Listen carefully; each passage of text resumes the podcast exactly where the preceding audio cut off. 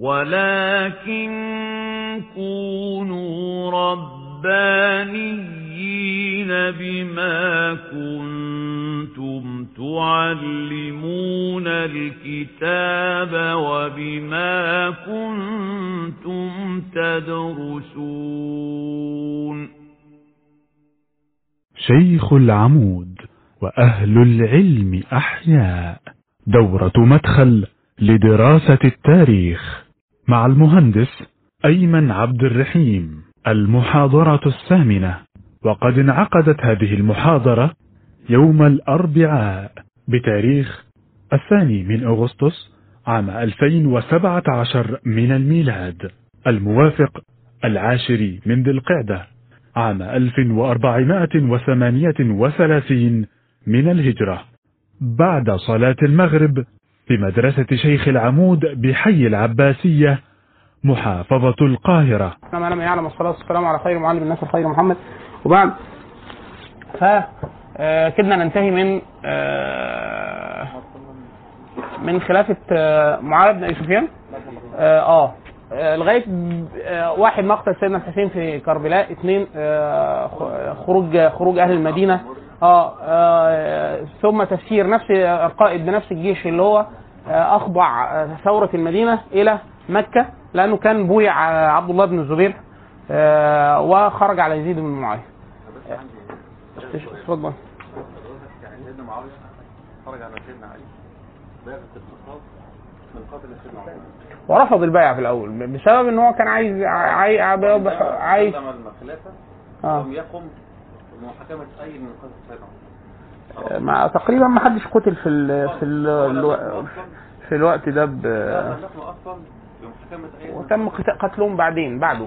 لا ده في بعد كده مع الاشتر ويعني في في لا في ال- في قصه ثانية كان الثقفي والحجاج بن يوسف و... سبب انشقاق سيدنا معاوية يقال إنه لم يكن يريد الخلافه ولكنه فقط كان يريد القصاص من قتل سيدنا عمر ولما استتاب له يعني مش هو ما فيش يعني ما فيش ما فيش حاجة كده. يعني ما فيش حاجة. والا هو بويع بالخلافة في حياة سيدنا علي. لا هو هو هو بويع بالخلافة سنة 38 في الشام. يعني قبل وفاة سيدنا علي بسنتين ف لا في كتير. شرعا. آه إن هو إن هو إن هو يجوز نعم. الخروج على الحاكم. خلاص طالما في بيعه شرعيه يعني المفروض ما دام في في خليفة مبايع ما هو كان النزاع في كده. انه أنه لم يبايع له الناس. لا مبايع يمين لعلي طيب لم دخل آه دخل في إمرته ممكن معلش د- د- دخل ده من تحت السلك ده؟ من تحت السلك الأولاني. سيدنا عبد الله بن تسع سنين وبايع ثلاث سرايا آه، في معظم في معظم الأمصار ما عدا الشام وبعد كده مصر. آه لكن يعني يعني مثلا الاستاذ محمود شاكر كان بيقول إن مروان بن الحكم كان خارجا على يجب- مروان بن الحكم آه آه نعم وعبد الله بن الزبير استتب له الخلافه يعني هو هو آه خرج على يزيد معاويه لكن هو استتب له استتبت له ال- البيعه يعني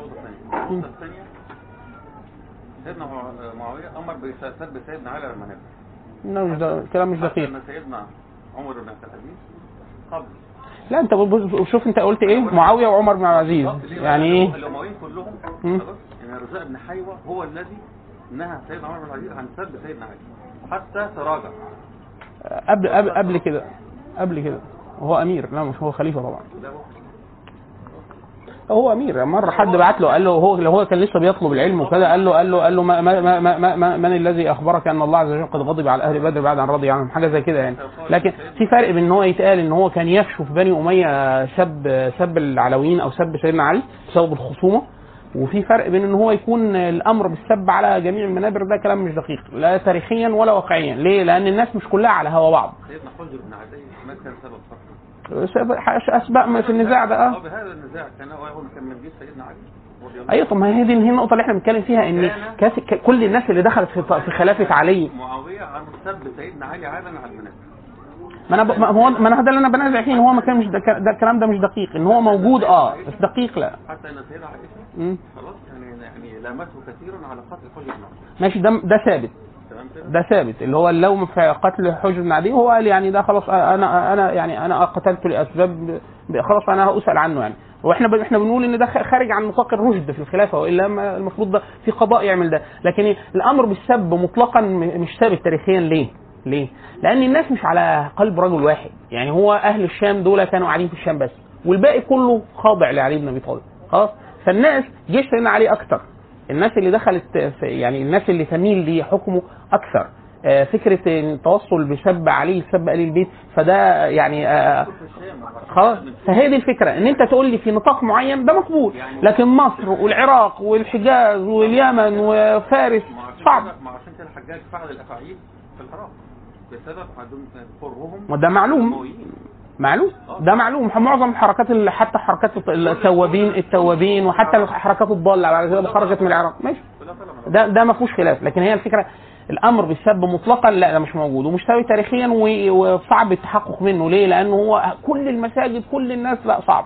حتى يعني لكن هل موجود ده؟ لا ده موجود نص واثنين يعني آه، في فكرة إن ده في خصومة. في خصومة. ما أنا بقول لك ما أنا ما أنا بقول لك ما أنا بقول لك أصل أصل الخصومة مش ما حدش بيقدر يلغيه بالعكس يعني آه، في من المقولات اللي تقول إن الأصل ده موجود إن في فكرة السب عامة وده بسبب الخصومة وإلا لم يقتلوا بعضهم بعض.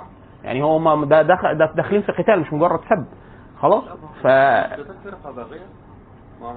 الاثنين مؤمنين؟ تمام؟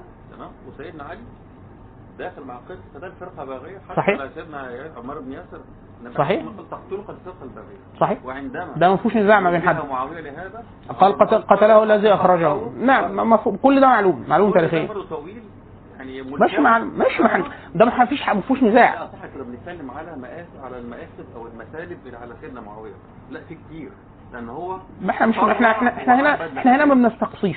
إحنا هنا ما بنستقصيش. إحنا بنذكر بنذكر أشياء. لكن هو دايما إيه؟ هنا نقطة ما دام الشيء بشيء يذكر يعني. ممكن حد يقفل لنا الباب؟ شيء شيء يذكر. آه، في فرق بين ذكر الأشياء كما وقعت يعني هي كما وقعت. يعني هو الخلاف ال- الذي وقع بين آه، بين سيدنا معاويه وسيدنا علي ده واقع. آه، فكرة إن هو وقع في مقتله واقع. آه، فكرة أن علي بن أبي طالب كان أقرب للحق. بنصوص شرعية وحتى من ناحية وجهه النظر ال- حتى السياسية المطلقة آه، برضو ده ما فيهوش ما فيهوش نزاع. على الأقل ما بين أهل السنة. خلاص؟ آه، لأن إحنا أهل السنة دايما بيكونوا وسط. آه، لا هو شيعي يعني لا هو ميال بالغلو في حب علي وإثبات أشياء لم يثبتها له صاحب الشريعة ولا هو غالي نصيبي مثلا يسب أو يكره ال البيت أو علي بن أبي طالب وبنيه. فلا ده ولا ده. ففكرة إن هم قاتلوا هم الاثنين على اجتهاد مطلق والفريقين يعني. كل واحد فيهم كان مجتهد وكل كل واحد يرى حق وكذا مش صحيح. آه، والا ما المسألة كان يدخل فيها أهواء طبعا قطعا أهواء وحكم. يعني فكرة الوصول للسلطة أو ده ده موجود موجود حتى أقدم من كده. يعني ده حاجة وكأنها جزء جزء جزء جزء جزء من جزء من لا جزء من يعني جزء من التسلط البشري اللي هو أنا لو خيرت ما بين ان أتسلط ولا أتسلط لا أتسلط. خلاص؟ اللي جه يمنع ده الشرع. خلاص؟ فده ده ده ده, ده موجود. لكن هي دي الفكرة إن هو إيه أين يقف هذا؟ فين الحد اللي بيقف فيه ده؟ اللي هو إيه؟ اللي هو الشعر اللي هو ما بين آه ما بين التشيع. وما بين النصب يعني في حد بيبقى في فكر عنده تشيع بالمعنى المذموم وإلا التشيع بالمعنى الحسن لو واحد متشيع لعلي بن أبي طالب يعني من شيعة علي فده ده فده ما فيهوش ما فيهوش حاجة. يعني كان سيدنا عمر بن عبد العزيز وهو خليفة آه، دخل عليه واحد من آه، من بني علي يعني من أولاد أولاده. فقال له الرجل يعني من أين الرجل؟ فقال له قال له من العرب. فيعني الكلام إيه؟ كأنه واحد مش عايز يقول هو منين يعني. فقال له من أين؟ من من من ممن من؟ العرب؟ فقال من قريش. قال من أي بيت من قريش؟ قعد يعني يتصل لغاية ما في الآخر قال له أنا قال له أنا مولى علي. فهو من موالي علي بن أبي طالب. فسيدنا عمر العزيز يعني بكى يعني أو استعبر. فقال يعني ف وأنا من مو وأنا مولى علي. فقد حدثني فلان عن فلان. قال رسول الله صلى الله عليه وسلم من كنت أنا مولاه فعلي مولاه. يعني هي إيه؟ الفكرة دي فكره صحيح. حسن البصري حسن البصري رضي الله عنه كان يقول كل ما كل ما قلت فيه حدثني الثقة فهو علي. طب هو ليه لا يصرح؟ بسبب الخلاف اللي وقع. سيدنا اللي هو يرسل عن الثقة لأنه لا يصرح بسبب الخصومة الواقعة. اسمه سيدنا ابن شهاب ابن شهاب الزهري. ابن شهاب الزهري دخل على أظن آه، لا حد من من ولاده. حد حد أسفه لا، عبد الملك كان عالم. كان في الغالب هشام أو الوليد أو حد كده. حد من يعني من من خلفاء بني أمية هو خليفة. وكان في المجلس ابن شهاب بن شهاب الزهري من حد من علماء السنة الكبار ومن الناس اللي أمرهم بعد كده عمر بن عبد العزيز ببدء بتأويل تدوين السنة يعني من أوائل الناس التي بدأت في تدوين السنة بأمر مباشر من عمر بن عبد العزيز. فالخليفة بيقول له آه، بيسأل واحد من- في المجلس يعني وراجل منسوب للعلم يعني فبيقول له آه، من الذي تولى كبره؟ آه، في في حادثة الإفك. فقال هو عبد الله بن أبي بن سلول رأس المنافقين. فقال لا كذبت بل هو علي. خلاص؟ فهو الراجل يعني إيه واضح إن السكة رايحه في إيه في الكلام بتاع إيه في السب يعني فقال له الخليفة أعلم بما يقول. يعني والله أنت لو يعني أنت شوف أنت. فسأل ابن شهاب نفس السؤال هو في المجلس. قال له من الذي تولى كبره؟ في مسألة ال... زي الكلام اللي إحنا قلنا في الرواية بتاعت عبد الرحمن بن آه، ابن سيدنا أبو بكر الصديق ومروان بن الحكم لما قال له آه، قال له قد نزل فيك كذا وكذا فقال له لم ينزل هي الفكرة إن الواحد لما بيخاصم بيخاصم بيروح إيه؟ رايح ناحية إيه؟ إن هو عايز حتى النصوص ممكن إيه؟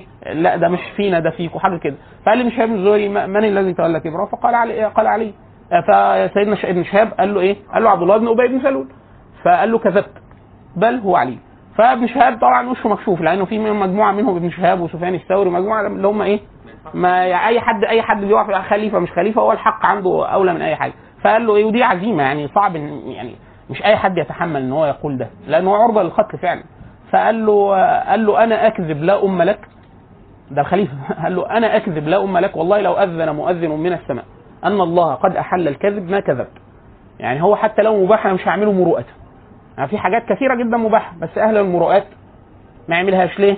مروءه فقال له والله لو أذن مؤذن من السماء أن الله قد أحل الكذب ما كذب. وسووا مش ولم يتعرض له. ليه؟ هي فكرة ان هو أحيانا يجي- يضع لأهل العلم هيبة وكذا، لكن الشاهد إن هو نرجع للفكرة في إن هو أصل الخلاف موجود ده موجود تاريخيا. وإلا ففيما اهرقت هذه الدماء وفيما يعني خلاص النزاع يشوب يشوب بل هو يعني في جزء كبير جدا منه على السلطة. آه صحيح. لكن آه، دايما هي دي- نقطة جوهرية إحنا بنتكلم فيها. إن إحنا مع ده إحنا من الأول خالص بنقول إن إحنا عندنا الفارق المهول جدا بين أهل السنة والشيعة فكرة عدم الغلو في الأشخاص. لا حبا ولا بغضا. يعني الغلو. حتى النبي صلى الله عليه وسلم لما الناس حبت تعمل ده في شخص هو قال لا تطعموني كما أطرف النصارى المسيح ابن مريم. يعني إيه؟ آه، قولوا عبد الله ورسوله. فهي الفكرة في كده إن هو في حد يقول لا الطرفين زي بعض. لا الطرفين مش زي بعض. بنص شهادة النبي صلى الله عليه وسلم. قال آه، تخرج فيكم آه، فرقة اللي هي يصف قتال الخوارج يعني تقاتلهم أقرب أقرب الطائفتين إلى الحق. وكان علي بن أبي طالب من قاتل الخوارج. آه، عمار بن ياسر لما شاعوا الناس إن هو مات وقع عليه جدار وهم بيبنوا. فالناس جت للنبي صلى الله عليه وسلم يقولوا إيه؟ مات عمار بن ياسر أو فالنبي صلى الله عليه وسلم قال لا ابن سمية تقتله الفئة الباغية. وده معلوم مشهور جدا في السير يعني ده مش يعني وكأنه ما يعني مشاع يعني مش مش, مش سر ولا حاجة معلوم. آه إن الطائفين ليسوا كان لم يكونوا على لكن هي إحنا اللي بننازع فيه إن هو إيه؟ الخيرية. الخيرية إن هو إيه؟ يعني هو يقع منه قتال آه هوى آه يزني آه يفعل بعض الكبائر آه يسب آه يغضب آه كل ده يقع منه. لكن إحنا اللي بنبرئهم منهم حاجتين. واحد اجتماع الصحابة كلهم على الكذب على رسول الله أو على الله عز وجل ده محال وإلا ينقطع التكليف. اثنين كذب الصحابة على رسول الله صلى الله عليه وسلم وإلا يعني الإمام أحمد بن حنبل هو من هو آه، في السنة والعلم والديانة والفقه سئل قالوا له تروي عن معاوية بن سفيان قال نعم على عينه والرأس ليه؟ أنا عايز التحقق في إيه؟ بتقول لي هل ده يكذب على رسول الله؟ فبقول لك لا لا يكذب على رسول الله. يعني هو يقول قال رسول الله صلى الله عليه وسلم يبلغ لا وبعض أحاديث البخاري فيها برواية سيدنا معاوية اللي هو حديث مثلا ترديد وراء الأذان مع قلب الحيهلة بال- بلا حول ولا قوة إلا بالله ده رواية سيدنا معاوية وغيره مع القلة لأنه هو كل واحد على حسب ما روايته اللي وصلت لنا هو فعلا رواه. لكن قالوا له تروي عن يزيد بن معاويه قال لا ولا كرامة. وهو من فعل ما فعل بأصحاب رسول الله صلى الله عليه وسلم في المدينة. يعني حرة المدينة دي اللي قتل فيها 70 واحد من الأنصار وقتل سيدنا الحسين وهكذا. فدي هي فكره ده الفيصل. قالوا له طب تسب يزيد بن معاويه هي دي الفكرة. فقال إيه قال لي ابنه عبد الله بن أحمد قال له قال له ومتى ومتى عهدت أباك لعانا؟ يعني أنت أنت سمعتني أنا بعمل كده. ف وكانوا ينهوا عن لعنه فالناس يقول لك إيه عشان هو كويس لا مش عشان هو كويس وإلا هو مستحق للسب يعني الموضوع ما برضه ما فيهوش لكن ليه؟ كانوا يقولوا إيه حتى لا يتوصل منه إلى سب أبيه ليه؟ خش على سيدنا معاوية واحد يقول لك طب وإيه اللي حصل؟ يعني إيه اللي هيحصل لما يسب سيدنا معاوية؟ عبد الله بن مبارك كان يقول من رأيتموه ينظر إلى معاوية شجرة فاتهموه على الإسلام أو فاتهموه على أصحاب رسول الله ليه؟ هو أنت عايز تخش من أنهي سكة؟ من السكة دي اللي هي فيها إيه؟ طب ما طلحة والزبير ما يقع عليهم نفس الكلام. يعني من ناحية عدم بايعت عليه عدم بايعت عليه وتعللوا بأشياء. السفر السفر. آه، ابتداء القتال ابتداء القتال. حتى هو قال له كده قال له بشكل واضح. قال له وهو في نص. النبي قال له قال له قال له قال له قال له ألم يقل لك النبي صلى الله عليه وسلم تقاتله وأنت له ظالم؟ يعني الكلام كلام شكله واضح. خلاص؟ لكن إحنا بنقول إيه؟ أما طلحة والزبير فهم طلحة والزبير. يعني ما إحنا لا ننزع عنهم خلفية سيدنا معاويه عليه السلام أنا بتكلم على الاثنين اشتركوا في فكرة إيه؟ هذا لم يبايع هذا لم يبايع. هذا طلب بدماء عثمان بدماء قتلة عثمان هذا ده قاطع. لا وهكذا يعني. هي القصد إن هي اللوكش على بعضها إحنا في حاجات بنفسرها إنه ده وقع ده وقع ده لا يتوصل منه إلى كذا وكذا كذا والباقي خلاص. يعني الباقي في النص آه، خلاص. يعني, يعني ليه, خلاص؟ دول خلاص كل واحد. يعني تلك أمة. قد خلت لها ما لها ما كسبت ولكم ما كسبتم ولا تسالون عما كانوا يفعلون. هي دي الفكرة. لكن يرحمك الله النقاط اللي إحنا تلزمنا جزء منها توصيف تاريخي لو إحنا عايز نستفاد منه يعني حاجة وبتاع ومنها لو في نصوص يعني إحنا لا نضرب النصوص لا نضرب نضرب نصوص السنة بعضها ببعض. يعني واحد يقول لك لا هم كلهم كانوا متأولين ومجتهدين كلهم. لا مش كلهم طبعا كانوا متأولين ومجتهدين لا في أمور كانت واضحة جدا. خلاص؟ واثنين وده أهم. أنا أنا شخصيا مثلا أرى ان الكف عن القتال مطلقا كان اسود يعني خالص. ليه؟ لأن في الآخر ال- ال- ال- ما قال إليه الأمور أمور. في صلح سيدنا الحسن كان أقل ضررا مما من القتال. حتى في خلاف سيدنا علي. هو سيدنا علي نفسه قال لما لما رأى الزبير قتل وطلحه قتل قال يعني لي- ليتني مت قبل هذا ب 20 عاما. ليه؟ هو تصور إن هو عايز يعمل إيه؟ يعني سيدنا علي ليه ما خرج عليه النبي طالب؟ يعني خرج من ال- الحجاز وراح العراق وبتاع. كل ده عايز إيه؟ عايز يحق الحق. يعني عايز إن الأمور تنضبط على الفكرة في إيه؟ إن الخيار طب ما سيدنا الحسن كان مع أبيه وكان لا, لا, ينهى عن القتال. يعني سيدنا الحسن نفسه كان ينهى عن القتال سيدنا أسامة كان ينهى عن القتال. في ناس كتير جدا قالوا لسيدنا علي إحنا لا نقاتل معه. وإن كان علي ما هو هو من هو في العلم والفقه والديانة وقراءة النبي صلى الله عليه وسلم. آه، في كتاب لطيف جدا لو حد عايز في تفصيل في المسألة يعني. كتاب اسمه تحقيق مواقف الصحابة من الفتنة بتاع الدكتور آه، محمد آه، محزون المغربي. آه لطيف جدا لأنه في إحصاء برضه مفيدة إن هو لم لم يقاتل في الفتنة في الفتنة كلها إلا 30 صحابي فقط. بس هو سبب سبب الثقة للمسألة إن هو كان فيها ناس من خيار الصحابة. ثلاثة من المبشرين بالجنة سيدنا علي وسيدنا الزبير وسيدنا طلحة وأم المؤمنين عائشة ذكرت في الموضوع كان ليها طرف آه، آه، بعد كده في ناس من خيار أولاد الصحابة. زي سيدنا عبد الله بن عمرو بن العاص وكان مع أبيه. آه، سيدنا الحسن وسيدنا الحسين في الناحية الثانية سيدنا عبد الله بن الزبير وغيره. فلكن العدد كان قليل جدا. معظم الصحابة من كانوا أحياء كفوا عن القتال. وعلى رأسهم سيدنا سعد بن وقاص قال النبي صلى الله عليه وسلم وأحد العشر سيدنا عبد الله بن عمر سيدنا أسامة سي- في ناس كتير جدا من الصحابة امتنعوا عن القتال. وفي ناس من غير الصحابة زي سيدنا عمار بن ياسر وغيره اشتركوا في القتال. ويعني تلك أمة أمة قاف- قد خلت لها ما كسبت ولكم ما كسبت الشاهد. نرجع تاني. إحنا كنا على إيه؟ تحقيق مواقف الصحابة من الفتنة للدكتور محمد آ محزون. يعني اكتب محزون وحط قدامها ألف مهموزة. طبعة دار السلام. كتاب لطيف جدا. من الناحيه المنهجية ومن ناحية المرويات يعني.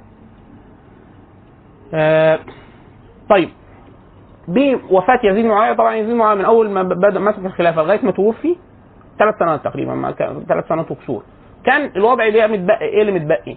الغضب اللي أثاره بسبب كل الأشياء التي وقع يعني قتل الحسين آه، استباحه المدينة إرسال الجيش لمكة آه، وعبد الله بن الزبير مبايع بايعوا الناس على آه، الخلافة. يعني لو خرج وظهر على يزيد بن معاوية بايع- بايعوا الناس على الخلافة.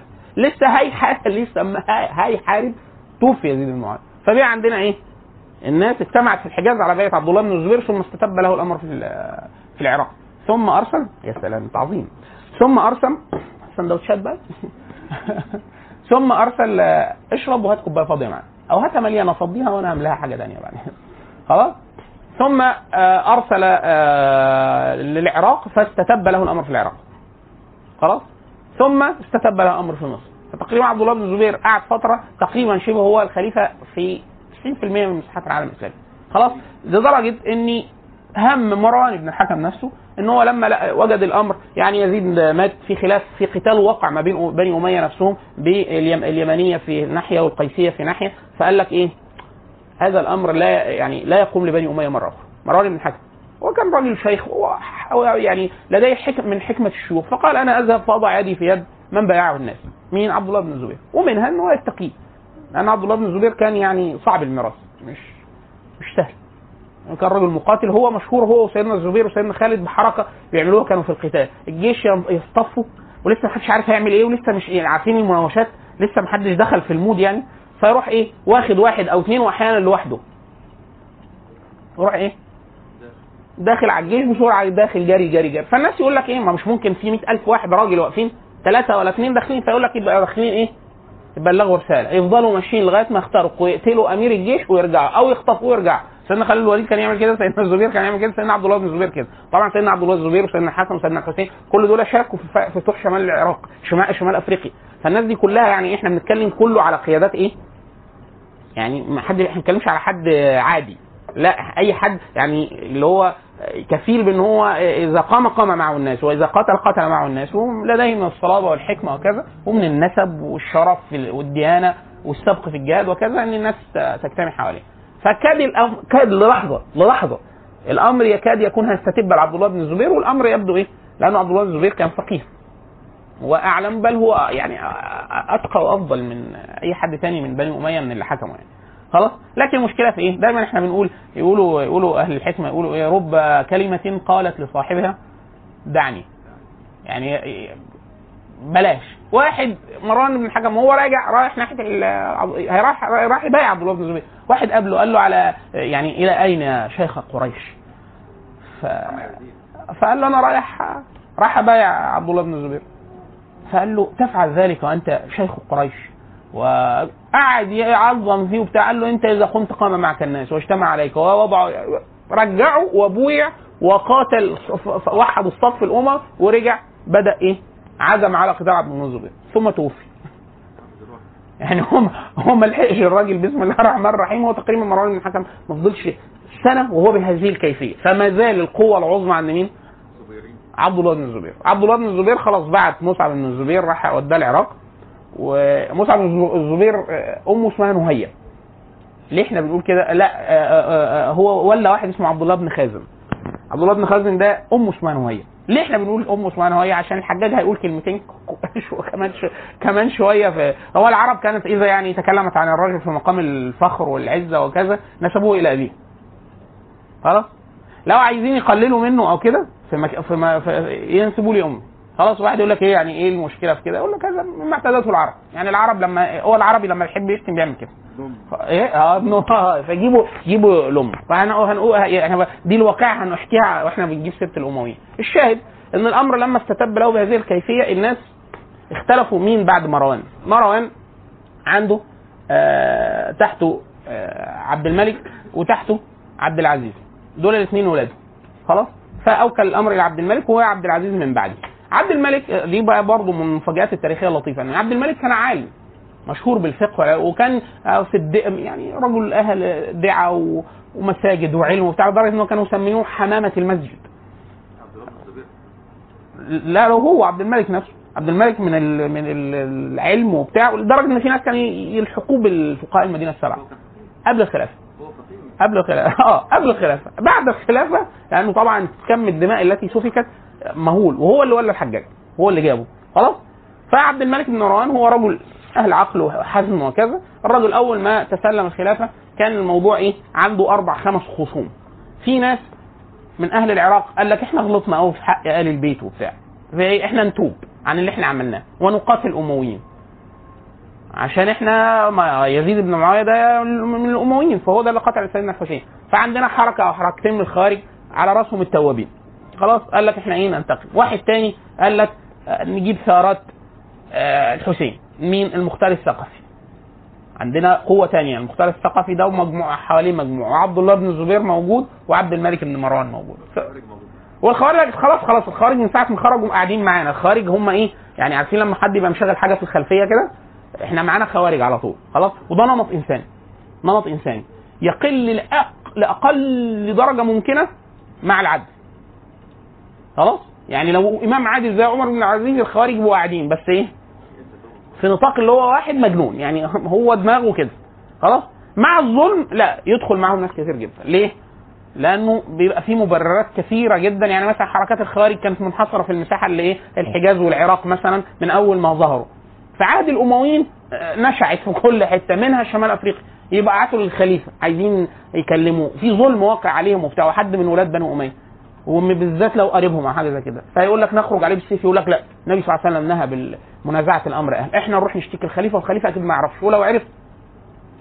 هينهى يروحوا الخليفة يحاولوا يتوصلوا ليه أو يكلموه مش قادرين. بتاع مش عارف إيه يقول لك طب خلاص إحنا اسفين يرجع خوارج. يلا. وعشان كده إحنا عندنا مثلا في تونس مثلا من ساعة الأمويين لغاية لغاية دلوقتي. المنطقة دي نشعه خوارج. الفكر الخارجي يعني سهل جدا ينتشر في المنطقة دي. جدا. بل لهم إمارات. يعني قعدوا فترة كانوا بيحكموا المنطقة دي. منين؟ من أصول. في دكتورة اسمها نسيت اسمها. كانت آه، ليها كتابين ممتازين جدا عن الخارج في في شمال أفريقيا. طبعت دار الطليعة. دار بيروتية هي. خلاص؟ آه، مت- متعقباهم. يعني من أول ما ظهروا لغاية آه، الخارج دراستهم مفيدة جدا. مفيده مفيدة جدا. ليه؟ مفيدة جدا من الناحية النفسية. ليه الإنسان ممكن يبقى بهذا الط- اللي هو فكرة سيكولوجيا التطرف يعني خلاص؟ ففي الناس برضو أول ما بتيجي سيرتها ك- كلمة خارج بتيجي في ذهنها خارج يعني إيه؟ واحد بيقاتل بالسيف. وده مش ده اللي إحنا نقصده في الدايم يعني. ال- الخروج ثلاث أنماط. عشان لو حد عايز يقرأ إيه، إحنا بنتكلم على أنهي خوارج. مش مجرد واحد يخرج على سلطان بالسيف. والا إحنا قلنا إيه؟ الخارجي هو الذي يخرج. على السلطان الحق بغير حق. لو سلطان مش حق وهو خرج بحق يبقى مش خارجي. بل العكس ممكن السلطان هو اللي بيبقى خارجي. هو هو يخرج على الأمة بالسيف يكفرها ويضرب أعناق الناس. لا يفرق بين البر والفجر. هو يبقى الخارج على الأمة هو يبقى خوارج وده في نصوص كتير عن التابعين بهذه بهذه الكيفية أو بهذا النسق. لكن إحنا عندنا ده خروج ده من ناحية الخروج المسلح أو القتل أو كذا اللي هو القتال المصحوب بالتكفير. وفي تصور متعلق بالتلقي. تلقي يعني الكتاب والسنة والنبي. آه، وظيفتهم إيه في الإسلام؟ الثلاث حاجات دول. خلاص؟ زي ذو الخيصره التميمي اللي جه للنبي صلى الله عليه وسلم وقال له إيه؟ قال له اعدل يا محمد فإن هذه قسمة لم يرد بها وجه الله يعني ده إيه؟ إحنا أنت يعني عايز تقول له يعني أنت عارف إيه القرآن؟ آه طب مين اللي جابه؟ سيدنا جبريل نزل بيه على قلب محمد طب مين اللي قاعد قدامك؟ محمد يعني هو اللي بلغك فيعني نبي أنت قوي يعني فاهم؟ فإحنا عندنا عنده مشكلة في التلقي في التلقي وعنده مشكلة في التلقي من بعد النبي صلى الله عليه وسلم يعني انت تقول له طب خلاص يقول لك خلاص لو خارجي سلم للنبي صلى الله عليه وسلم. طب الصحابة؟ تلاقي موقفهم الصحابة بقى مختل جدا. عشان كده إحنا دايما بنقول الصحابة الصحابة هم الطبقة العازلة اللي تحمي الإنسان في إن هو يصل يا إما يصل يا إما لا يصل للإسلام الحق. المج... كيفية التعامل. زي إيه؟ موقف الخارج في عهد سيدنا علي يعني أنا آه هو الراجل راح لمين؟ راح للنبي نفسه. وقال له اعدل يا محمد. فهو الراجل إيه؟ يعني ما رجعش خطوتين يقول إيه؟ طب ما أنا اسأل النبي. يعني ده الحكمة العدل المش لكن ده راح ليه؟ يعني هو حتى في خلل في في التلقي. يعني هو الوحي جاي منين؟ من عند الله عز وجل. طب مين اللي جابه؟ الملك. طب الملك ده نزل بيه على قلب قلب محمد. طب ما هو محمد قدامك. فانت اسأله. اسأله. خلاص. طب محمد مش موجود. الصحابه الخارج لما جه كفره كفر سيدنا معاوية اللي معاه. وراح كفر سيدنا علي واللي معاه طب هو مين الباقي؟ عشان كده سيدنا عبد الله بن عباس لما راح يناظرهم قال لهم قد أتيت آه، من عند أصحاب رسول الله صلى الله عليه وسلم وهم أعلم بتأويل القرآن منكم. يعني هو نزل فيهم. اللي خرجوا على سيدنا عثمان بن عفان قالوا له ألم يقل الله ألم يقل الله عز وجل كذا كذا كذا هو راح للقرآن واحد يقول لك يا أخي طب ما كويس القرآن مش ده كلام الله عز وجل طب هو كلام الله عز وجل ده مش آه، النبي بلغه وبلغه المجموعة من الناس والناس دي هم أصحابه فما تسألهم هم الأول. عشان كده عثمان بن عفان كان يقول لبعض الخارج اللي قتلوه يقول لهم إيه؟ يقولوا له مش ربنا بيقول كذا. يقول نزلت فيها وفي أصحابي. يعني الايه دي نازله في أنا. في أنا أنا أنا. اللي واقف قدامك الايه دي نازله فيها أنا. فأنت يعني ليه بقى؟ يعني إيه؟ العبقرية الزايدة. فاصل أنت مش عارف الآية دي. عارف؟ ليه؟ ما نزلت فيها أنا. يعني أنت هي فكرة إيه؟ إن هو آه، خلل في التلقي. خلاص؟ فده ده ده ده عامل مهم جدا في فكرة موقف الخارجي من الصحابة. إحنا بنقول الصحابي فلان عمل كذا الصحابي فيقول لك إيه مفيش أي حد حجه في دين الله على طب ما كده مفيش حجه خالص. يعني حضرتك حرانة؟ طب ما نخليهم يعملوا أي مروحة. خلاص؟ وفي خروج خروج متعلق بالسلوك والعبادة. يعني هو مش لازم يكفر حد ولا يقتل حد. ولا يحصل خلل في التلقي من ناحية موقف من موقفه من النبي نفسه أو موقفه من الصحابة. لا بس ده يبان فين في سلوكه؟ العبادي. العبادي. إزاي؟ أنا قلت لك هو طبعا متفرع على فكرة هو من من هو محمد صلى الله عليه وسلم ومن هم أصحاب النبي صلى الله عليه وسلم. مين ده ومين ده؟ مين ده ومين ده؟ فأنت لما بتعرف الدرجه الدرجة دي من هو محمد صلى الله عليه وسلم؟ بما أتى بما أمر عما نهى ومين اللي تلقوا عنه؟ انت كده بينضبط عندك التلقي. يعني مثلا واحد جه سيدنا عبد الله بن عباس. بصوا بقى ركزوا بس في ال في ال في الأثر ده لأنه الأثر ده مستخدمه معاكس. يعني بيستخدمه طرفين الطرفين عكس بعض تقريبا في التطبيق. سيدنا عبد الله بن عباس واحد بيقول له آه، عبد الله بن عباس بيقول له قال رسول الله صلى الله عليه وسلم افعل كذا وكذا وكذا كذا فسيدنا عبد الله بن عباس عايزه يعمل حاجة معينة. فقال له إيه؟ ولكن أبو بكر وعمر فعلوا كذا وكذا وكذا. الراجل اللي بيكلمه عبد الله بن عباس. فسيدنا عبد الله بن عباس غضب. قال أقول لك قال رسول الله صلى الله عليه وسلم وتقول لي وتقول لي قال أبو بكر وعمر. لغاية هنا الأثر يبقى كده إيه؟ الراجل كلامه وجيه. عبد الله بن عباس بيقول له قال رسول الله صلى الله عليه وسلم. خلاص يا أخي ما هو بيقول لك محمد صلى الله عليه وسلم. الثاني بيقول له إيه؟ بيقول له أبو بكر وعمر.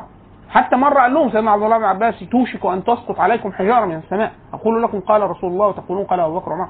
فلغاية هنا الأثر شكله إيه؟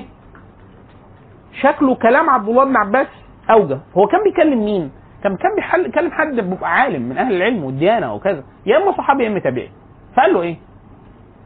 الكلمة اللي هيقولها دي مفتاحية. قال له كان أبو بكر وعمر أعلم بسنة رسول الله منك. يعني أنت رايح للحديث على طول.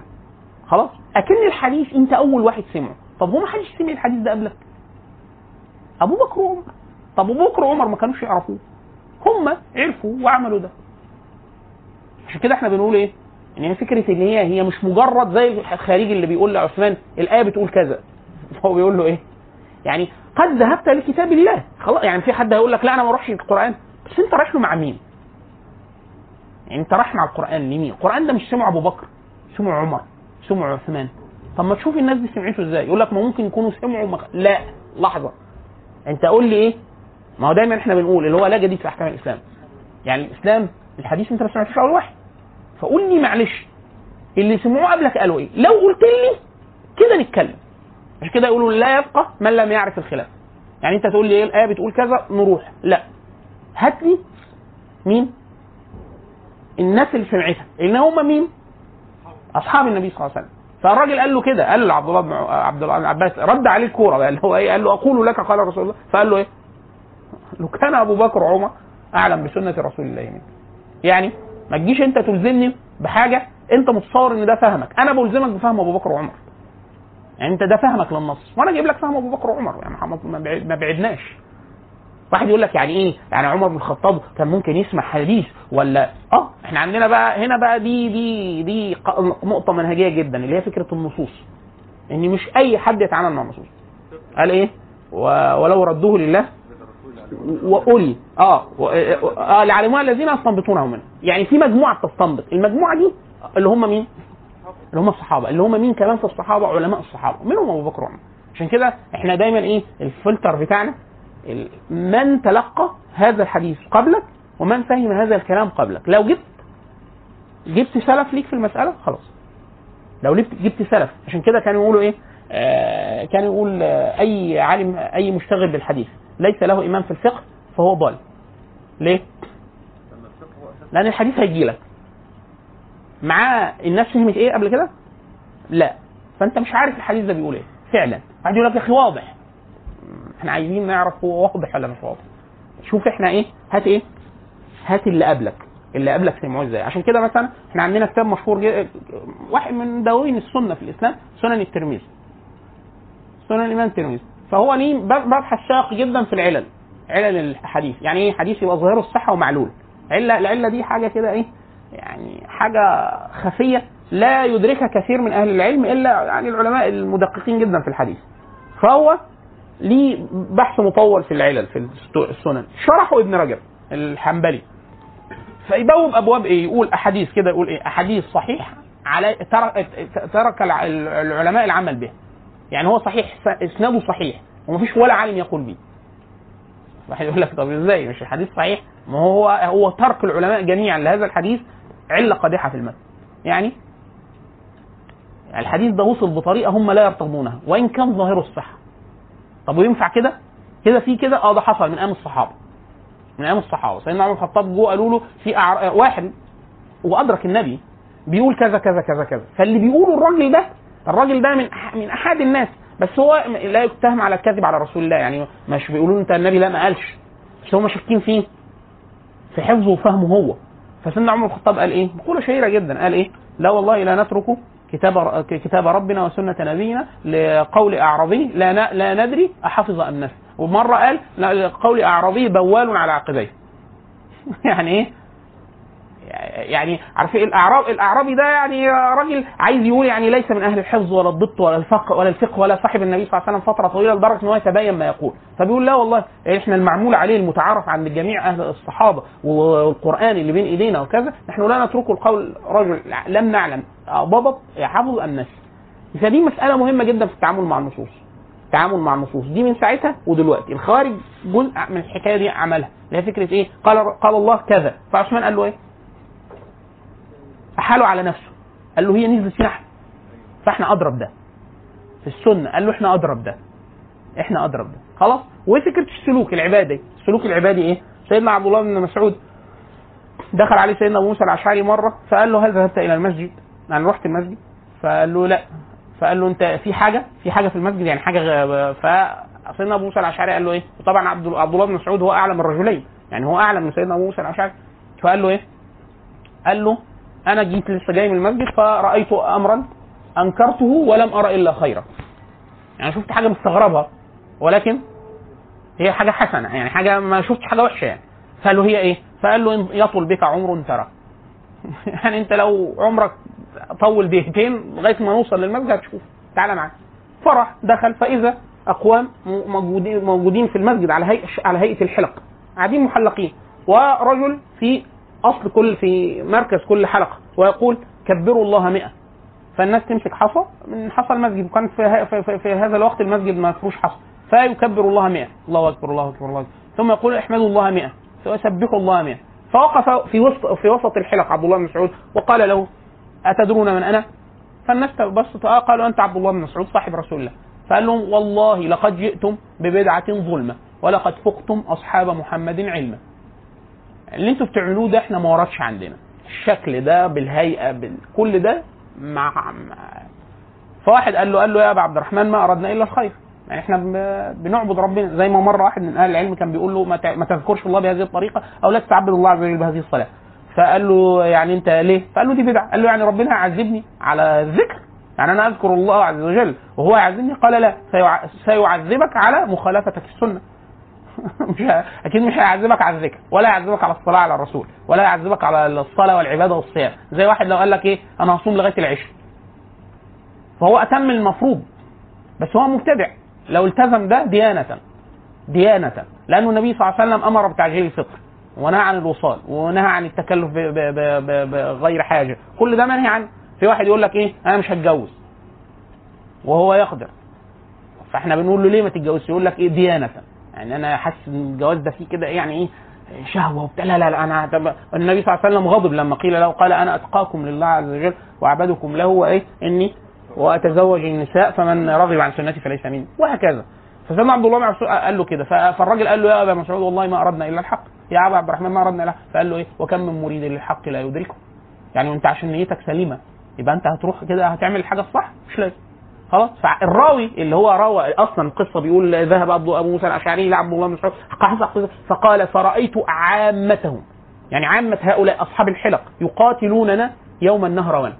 يعني كانوا في الخوارج يوم النهروان لما قتلهم علي رضي الله عنه. خلاص؟ فاللي هي فكرة إيه؟ واحد مفتتح باب عبادة د- ب- ابتداع في الديانة فهو مبتدع مبتدع هيفتح باب برضه على الأمة في حاجة تانية بس هيجي. برضه في في الفقه المزاج الفقهي المزاج الفقهي. يدخله حتة من الخروج. عشان كده يقول لك في راجل في إيه؟ في خروج في تشيع. في في يعني إيه؟ يعني لا يقول بكل الحزمه الفكرية بتاعت الخارج. يعني مش لازم يخرج على الناس بالسيف ولا يكون مش عارف مكفر بالكبيره ولا مش عارف. بس في حتة كده. آه النزع فين؟ حتى في العبادة حتى في الفقه. السيده عائشة واحدة سألتها قالت لها إيه؟ المرأة إذا حاضت فطهرت فقضت الص- الصيام ولم تقضي الصلاة. طب الصلاة أوجب. ليه ما تعملش؟ ليه ما بتقضيش؟ فقالت لها إيه سيدة عائشة؟ التفت لها قالت لها إيه؟ أحرورية انت؟ حرورية أنت. الح- الحرورية اللي هم بينسبوا الحرورة اللي هم الخوارج. لما خرجوا على سيدنا علي نزلوا في منطقة اسمها حرورة. فنسبوا إليهم. فإذا قيل للرجل خارجي أو حروري أو أزرقي أو أو عاذري أو من فرق لأنه فرق كثيرة جدا. لكن ال- ال- العالم عليهم خارجي أو حروري. فقالت لها أحرورية أنت. يعني أنت خارجية؟ لأن هي أدركت طبعا الخارج سيدة عائشة قالت لها أحرورية أنت. كنا نؤمر بذلك في عهد رسول الله صلى الله عليه وسلم. يعني إيه التفلية دي بقى؟ يعني إيه بقى موضوع اللي هو إيه ليه؟ إيه ليه دي؟ يعني لا مش فكره ما تشغلش. ما هو في حاجات صاحب الشريعه قال له شغل دماغه. لكن هي إيه؟ مين قال لك إن دي جاية كده؟ زي مسح الخفاف. يعني أنا همسح إحنا نمسح من فوق. طب ما العك كله تحت. يعني آه، خلاص آه،. آه، فكرة فكرة التكلف بيسموها. التكلف. عشان كده إيه؟ كثير جدا من فعل النبي صلى الله عليه وسلم لما سيدنا عمر بن الخطاب كان النبي صلى الله عليه وسلم بيضبط لهم هذا المزاج اللي هو فكرة إيه؟ أنت عايز ت- ت- ت- تطهر زيادة فتروح لحتة إيه؟ هو صاحب الشريعه ما أمركش. وكان أطهر من يعني النبي صلى الله عليه وسلم لما واحد بيقول للناس النبي صلى الله عليه وسلم كان بيتوضأ بالمد ويكفيه الصاع. في في في الغسل. فقال له لا والله ما تكفيني غسل يدي. أنا إيه؟ ما يقضنيش فقال له كفت من هو أطهر منك وأغزر منك شعرا. يعني النبي أطهر منه ومن أبوه. وايه وشعره شعر النبي صلى الله عليه وسلم كان طويل يصل إلى كتفه لما يكون طويل قوي يعني. خلاص؟ فده تقضوه شوية المية دول. يعني ثلاث أزايز مثلا مية كبيرة آه، قضوه غسل. وزايزه صغيرة قد كده تقضيه وضوء. فهو أطهر منك يقينا.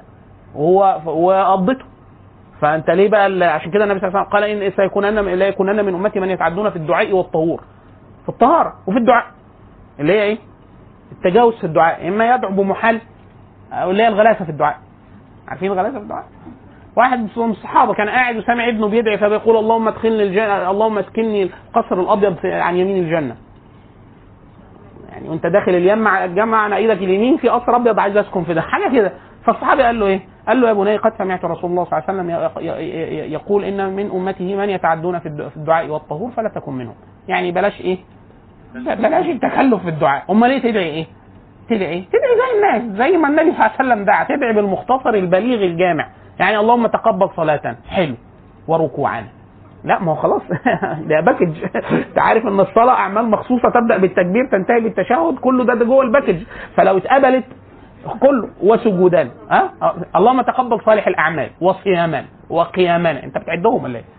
خلاص فده من النبي صلى الله عليه وسلم لم يدعو, بهذا. يعني إيه؟ اختصر اختصر. حتى الإمام أحمد الآن قال له الإمام في القنوت يتجاوز المأثور بيدعي حاجة أزيد قال له اخرج من الصلاة سيبه. يكمل هو بقى. يعني لساعه ساعة. اللهم اللهم انصر المجاهدين. آه في كل مكان. آه وفي أفغانستان. كل مكان دي إيه؟ كل ما إيه؟ كل دي ياض ما خلاص كله كله بقى خلاص. إحنا ده انت بتحفظ الضابط يقبض على العيال فين يا؟ لك لم لي العيال اللي في المناطق الجاية. وهاتهم.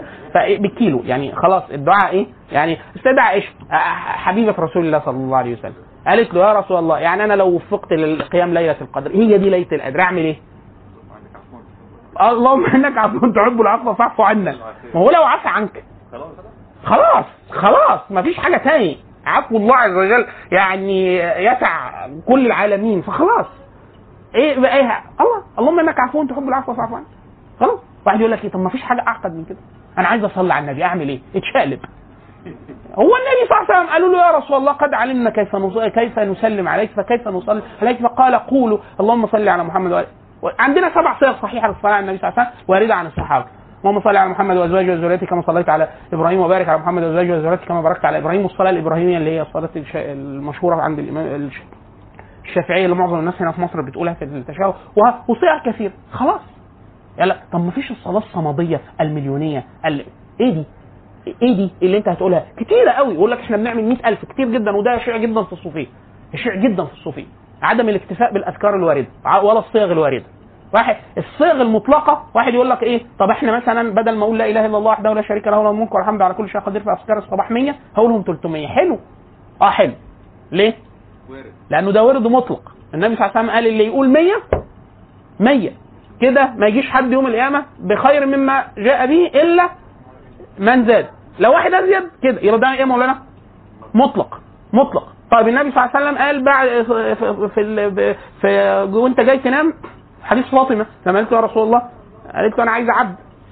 فقال لها أنا أدلك على شيء أحسن من العبد. قال لها إيه؟ قال لها إذا وضعت شيئا فقولي. سبحان الله 33 الحمد لله 33 4 34 الله أكبر. فده عدل عبد أو قاعد. خلاص كده؟ واحد يقول لك إيه؟ طب 37 ما يمشيش معاكم لا ما يمشيش معانا طب غلط آه يمشي معانا اللي هو دماغه واستوى. أنا أقول قلت حاجة فمش فاكر. ده 32 ولا 33 زود اثنين كمان عشان تبقى دخلت في ال 34 بس من باب إيه؟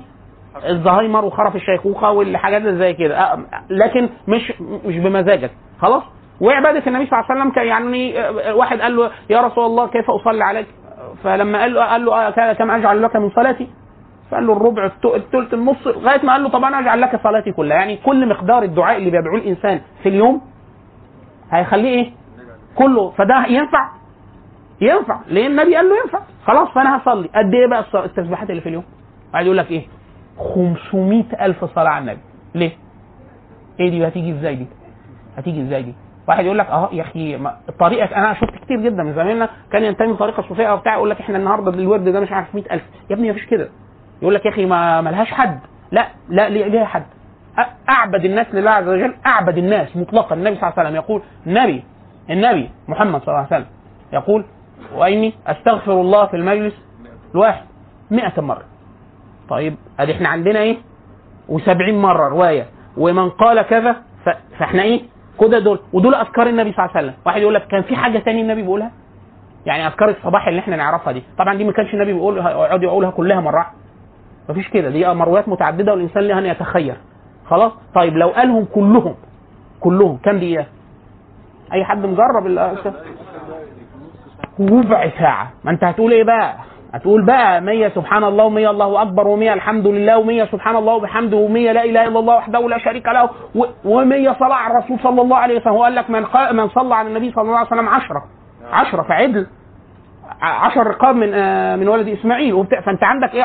10 صلى الله عليه خلاص؟ ف100 و100 سبحان الله وبحمده. و100 الله أكبر. و100 لا إله إلا الله وحده لا شريك له. وهنزود 100 كمان عشان أنت تبقى في المطلق. الضعف. اللي هو اللي هيزود هيبقى أحسن منه. بس ده أحسن حاجة تجيبها يوم القيامة. أحسن حاجة بوصفة النبي صلى الله عليه وسلم. هو اللي قال كده. فلو جمعتهم في الآخر هيطلعوا كام؟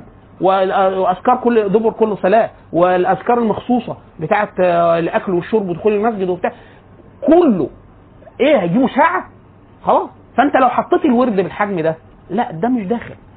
مش داخل معانا. مش داخل معانا. وقراءة القرآن والتعبد. النبي صلى الله عليه وسلم عدد الركعات اللي كان بيصليها الهيئة بقى. الهيئة وحسن يعني صلاة النبي صلى الله عليه وسلم كانت أحسن ما يكون في الطول والعبادة والدعاء وكذا. وهكذا. فالقصد إن هي؟ هي دي الفكرة في اللي إحنا سميناه إحنا إيه؟ المزاج التعبدي والمزاج الفقهي. خلاص.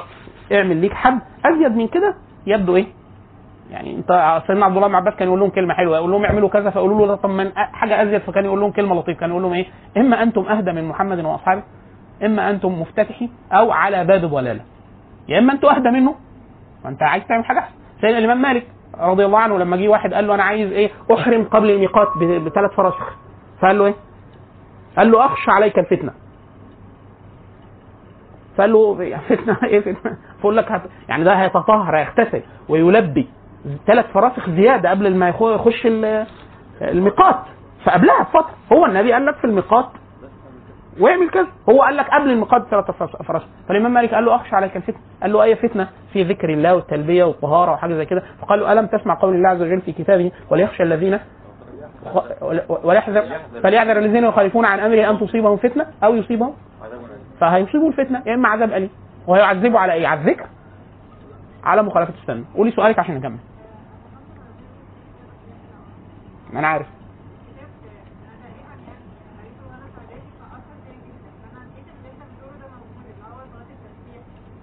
لا الصلاح الصلاة التي نص عليها النبي صلى الله عليه وسلم في أي حديث ويصححها بعض العلم فدي لا إشكال فيها زي صلاه التسابيح وإن كان بعض الناس يضعف خلاص وإن كان خلاص اللي فيه خلاف سائغ إحنا لا نتكلم فيه فصلاة التسابيح لو ورد عن النبي صلى الله عليه وسلم خلاص. حلو. أنت عارفة إن أي حد عنده فكرة عن أي حاجة عن كتاب إحياء؟ الاحياء الإحياء مثلا لو قلنا بدون مبالغة إن 90% من المادة الحديثية بتاعته ضعيفة وموضوعة لا إشكال فيه كده- ومنها الأئمة الكبار زي العراقي والناس اللي مخرجاه يعني. لا يخلو من فائدة؟ آه لا يخلو من فائدة. في كلام عظيم جدا في الرقائق وأعمال القلوب وبتاع. آه وعامة المادة الحسنة اللي موجودة في الإحياء من كلام الحارث. الحارث المح- المح- المحاسبي. خلاص؟ فكتاب كتاب كتاب يعني فيه ما فيه. فيه ما فيه. يعني فيه أشياء كثيرة جدا حسنة وجميلة وكل حاجة ولكن 90% من الأحاديث اللي جوه كتاب الإحياء ده مش يعني مش كلامي ولا كلام حد من المعاصرين ده كلام قديم من كل الناس اللي اشتغلت بالح... بال... بال... بتخريج الكتاب من زي الحافظ العراقي وغيره وبتاع إنه عامة المادة الحديثية بتاعته إما ضعيفة إما موضوعة. خلاص؟ والعبادات توقيفية. العبادات توقيفية. لو حاجة مطلقة خلاص مطلقة. خلاص لكن أنا في غنى صحيح في, في غنى. أنا عايز أعرف النبي عمل إيه وقال إيه. بس أما لو في مادة مفيدة خلاص حيها لكن غير كده لا. غير كده لا. طيب. آه واحد زي الإمام النووي. الإمام النووي أشهر كتابين في الأذكار أشهر كتابين وصلوا لنا. كتاب قديم وكتاب حديث. كتاب الأذكار بتاع الإمام النووي وكتاب صديق خان نزل الأبرار المعاصر. وده أوسع كتاب تقريبا كتب في تراثيا يعني من قديم وحديث. وهو حديث محمد صديق خان الهندي. آه كتاب نزل الأبرار. نزل الأبرار ده أوسع كتاب على الإطلاق. لو جمعت الأحاديث هتلاقيها ملمومة يعني ما اللي هو إيه ذكر آه، المطر الخروج دخول القرية خروج مش عارف إيه اللي هي الأفكار الواردة. وبعد كده لما تيجي اللي هو يسموها الوظيفة أو الوظيفة اليومية تلاقيها إيه؟ معدودة جدا. عشان كده الشيخ آه، آه، زروق الصوفي المغربي المالكي ال- الوظيفة ال- الوظيفة الزروقية هو صوفي الشيخ أحمد أحمد زروق. وأحمد زروق من فقهاء الصوفية. راجل وليه كلام في التصوف فوق الرائع فوق الرائع في ضبط التصوف عشان الناس ما إيه؟ ما تحرجمش يعني. فكان ليه معظم الناس معظم الناس من جميع الطرق تلاقيه إيه؟ قدر المتفق عليه الوظيفة الزروقيه يعني يقول لك تقول له يعني أنت في طرق لا ينازعوك فيها وبالذات لو حد فقيه أو عالم كده يقول لك لا ده فيها كذا وكذا وكذا من البدع وفيها مخالفة السنة وبتاع. إلا الوظيفة الزروقيه يقول لك ليه؟ لأنه هو جاب الأوراد الس- السنية اللي هي واردة في الأحاديث ورتبها. فاللي هو ما فيش زيادة. ما فيهاش إيه؟ ما فيهاش زيادة. فأنت كده مجرد خلاص لو أنا رتبتها أو أنا آه ماشي. لأن هي كتيرة لا تجتمع في في محل. يعني مش ممكن يكون النبي كان بيقول كل ده كل يوم. ولكن النبي صلى الله عليه وسلم إيه؟ عشان كده تلاقي مثلا حديث الأنصار قالوا له الأغنياء أغنياء الأنصار سبقونا بكذا وكذا وكذا فقال لهم إيه؟ 33 33 33 ختام المية لا إله إلا الله 11 في حديث ثانية 11 11 11 وداخل فيهم 11 لا إله إلا الله 11 لا حول ولا قوة إلا بالله. أحاديث ثانية 10 سبحان الله 10 الله أكبر 10 الحمد لله. فأنت إيه؟ عندك 10 وعيد لعبد زي ال 33 33 34 بتاعت وهكذا. فلكن دول إيه؟ إحنا بنتكلم في إيه؟ ده معلوم مبثوث في كتب الدواوين السنة ما فيهوش عليه خلاف. ازيد من كده إحنا بنخش في مساحة بتبقى إيه؟ آه، عشان كده معظم الناس اللي ردوا على التصوف ردود متينة جدا هم ناس من أئمة التصوف. زي ال- آه، زي آه، زروق ومن أشهرهم زروق يعني بعض الناس مثلا بيبقى ورد الراس اللي هو مع ده يعني ده إيه حسب المادة. على حسب المادة اللي جوه المادة دي إيه؟ بتعمل إيه؟ والدعاء مطلق الدعاء مطلق الدعاء. خلاص؟ ده هنا هتبدا تدرسه في الفقه. اللي هو فكرة إيه؟ إيه اللي بيخلي العمل بدعي؟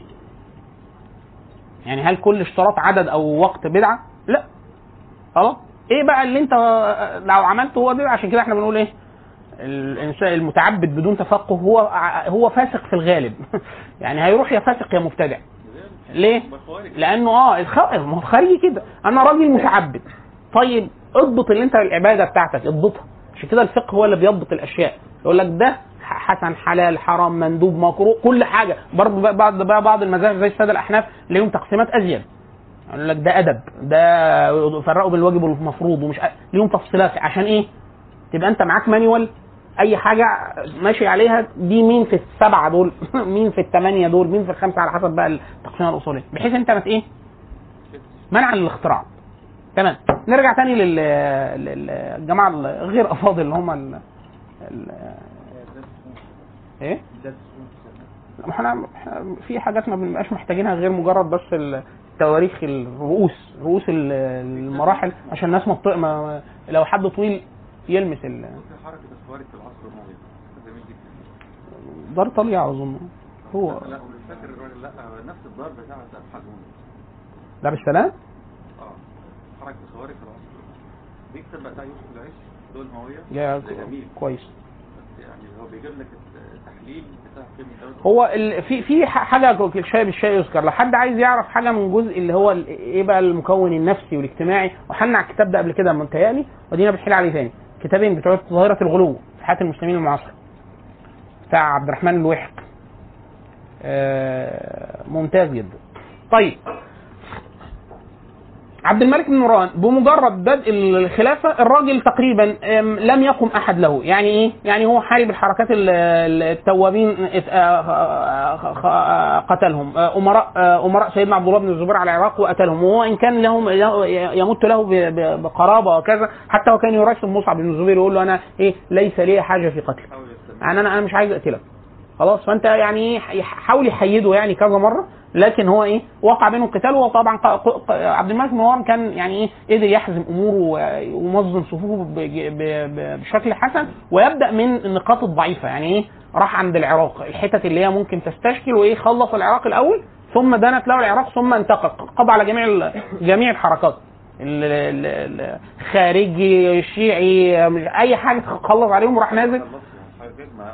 بعد كده نزل نزل كان عايز ينزل على الحجاز. فأرسل الحجاج بن يوسف على رأس جيش إلى مكة فحصر عبد الله بن الزبير طبعا عبد الله بن الزبير في فترة خلافته طولت. يعني إحنا نقدر نقول من أول أول ما بدأ هو يعني خروجه على يزيد بن معاوية وبدأ يبايع لغاية ما قتل تقريبا تسع سنين.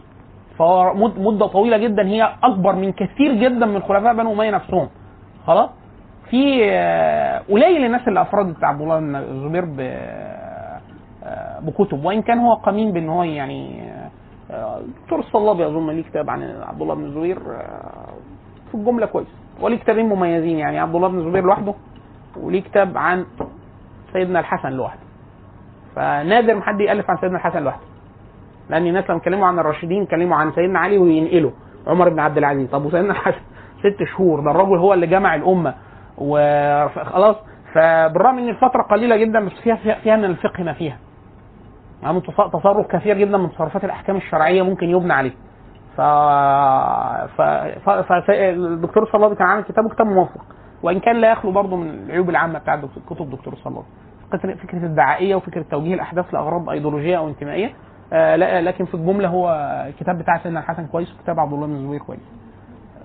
كويس كده بالجملة يعني لكن في حاجة يعني لا يخلو كتاب من هنات ولا يخلو كتاب من فائدة ماشي اطفي يعني.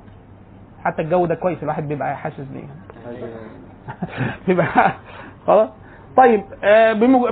الحجاج بن يوسف آه، طبعا الحجاج بن يوسف ظهر كده ال- الأحداث أظهرته لعبد الملك بن مروان أظهرته ليه؟ الراجل آه، كده كذا مروية حصلت ففوجئ مثلا جيش يبقى راجع يقول لهم أنتوا كذا الأمير قال لكم كذا فيقولوا له لا مش يعني يخالفوا أمر أمر تنفيذي من اوامر في يعني إيه الراجل يبتعد عنهم ويبقى قاعد لوحده لغاية ما يرجعوا. يقولوا له طب ليه أنت أنتوا ليه افترقتوا معاه؟ يقول لهم أنتوا كفار. ليه؟ عشان خالفته أمر خليفه فبدأ في إيه؟ علامات النبوغ تبان إيه؟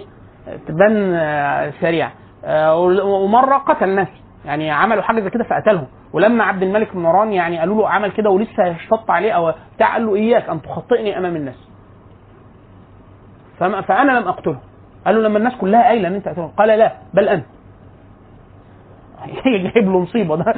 قال له أنا قتلتهم؟ آه. قال نعم أنا سيفك. أنا سيفك. وقد قت... يعني أنا قتلتهم بسيف. يعني أنا سيفك فأنا اللي قتلتهم. فلا تخطئت أمام الناس وادفع دياتهم. اعمل اللي أنت عايز بس ما تقولش أنا غلطان. فعبد الملك بن مروان لما أدرك ال... التكوينة دي قال لك بس ده إذا سيرته في أي مكان صار. ده تقول له روح يروح وراح راح سيدنا آه، آه، اسمه إيه ده آه، عبد الله بن الزبير كان في في مكة راح أمر الحجاج بن يوسف فحصره في مكة ونصب عليها المنجنيق وحتى قتل. قتل عبد الله بن الزبير وصلب خلاص حتى كان سيدنا عبد الله بن عم- عمر عبد الله بن عمر على مذهبه من الأول يعني لم يقاتل في أي حاجة لا في الفتنة ولا في قتال بين الصحابة ولا ولا, حتى لم يبايع أحد إلا لو حد بايع له الناس زي يزيد بايعه قالوا له طب تخرج تخرج عليه؟ قال لا ما دام بدأ- بايعت على كتاب الله وسنة الرسول قد سمعت رسول الله صلى الله عليه وسلم يقول يعني ينصب لكل غادر لواء يوم القيامة يقول هذه آه، غدرة آه، فلان ابن فلان فأنا لا لا لا, لا أخرج عليه. خلاص؟ فلما ولما عبد الله بن الزبير يخرج نصحه. قال له بلاش وبتاع ف وقتل. ففي ناس يقول لك إيه؟ هو ده برضه من المناهج المهمة جدا في مناهج الصحابة وخاصة اللي شهدوا الفتن وبتاع. فتقولوا عبد الله بن عمر هيقول إيه في عبد الله بن الزبير أقول له يعني أنا كنت قايل لك. وأنت خربت الدنيا وأنت فرقت الأمة وبتاع. لم يقل هذا. هو وقف على آه، جثة عبد الله بن الزبير وهو صلب. ظل ثلاث أيام أو أكثر مصلوب أمام الناس حتى الحجاج بن يوسف عايز يقول للناس يا اخوانا ادي آخرة الإيه؟ آخرة الحد يقف قصادنا يعني. فقال وقف عليه وأمام الناس في مرأى ومسمع. فقال السلام عليك يا آه، وكناه يعني وثم قال والله أما والله لقد نهيتك أما والله لقد نهيتك أما والله وقد نهيتك. أنا قلت لك ما تحاربش وإني قد يعني ما أعلم عليك أن يعني ما أعلمه منك أنك صوام قوام وأمة أنت شرها لأمة خير. يعني انت لما تكون هم الناس صلبينك ليه؟ عشان انت بيقولوا عليك وحش؟ لا لو أمة انت أوحش واحد فيها فهي أمة خير. لو واحد عندك بالعبادة وطبعا عبد الله بن الزبير كان يضرب به المثال في العبادة والصلاة والخشوع في الصلاة كذا حاجة يعني إيه آه، من الكلام اللي يعني رائق جدا. لكن هو سبحان الله اللي فيه طبع مزاج معين آه، بيؤدي إيه بيه إلى أشياء. يعني عبد الله بن الزبير لما قام قام بحق. بعض قيادات يزيد بن معاوية بايعته قالوا له خلاص ننزل عليك بس بشرط لا تنزع الأموال من تحت إيدينا ولا تعمل أو مش عارف. قال لهم لا. ورجعوا. في ناس كتير جدا من مؤرخين هذه الفقه يقولوا يعني يقولوا له أي واحد غير عبد الله بن الزبير كان يعني كان قابل عشان حتى يحيده وبتاع. فعبد الله بن الزبير كان هذه هذه العقلية. كثير من الناس ادركت ده فيه. يعني سيدنا معاوية هو خليفة.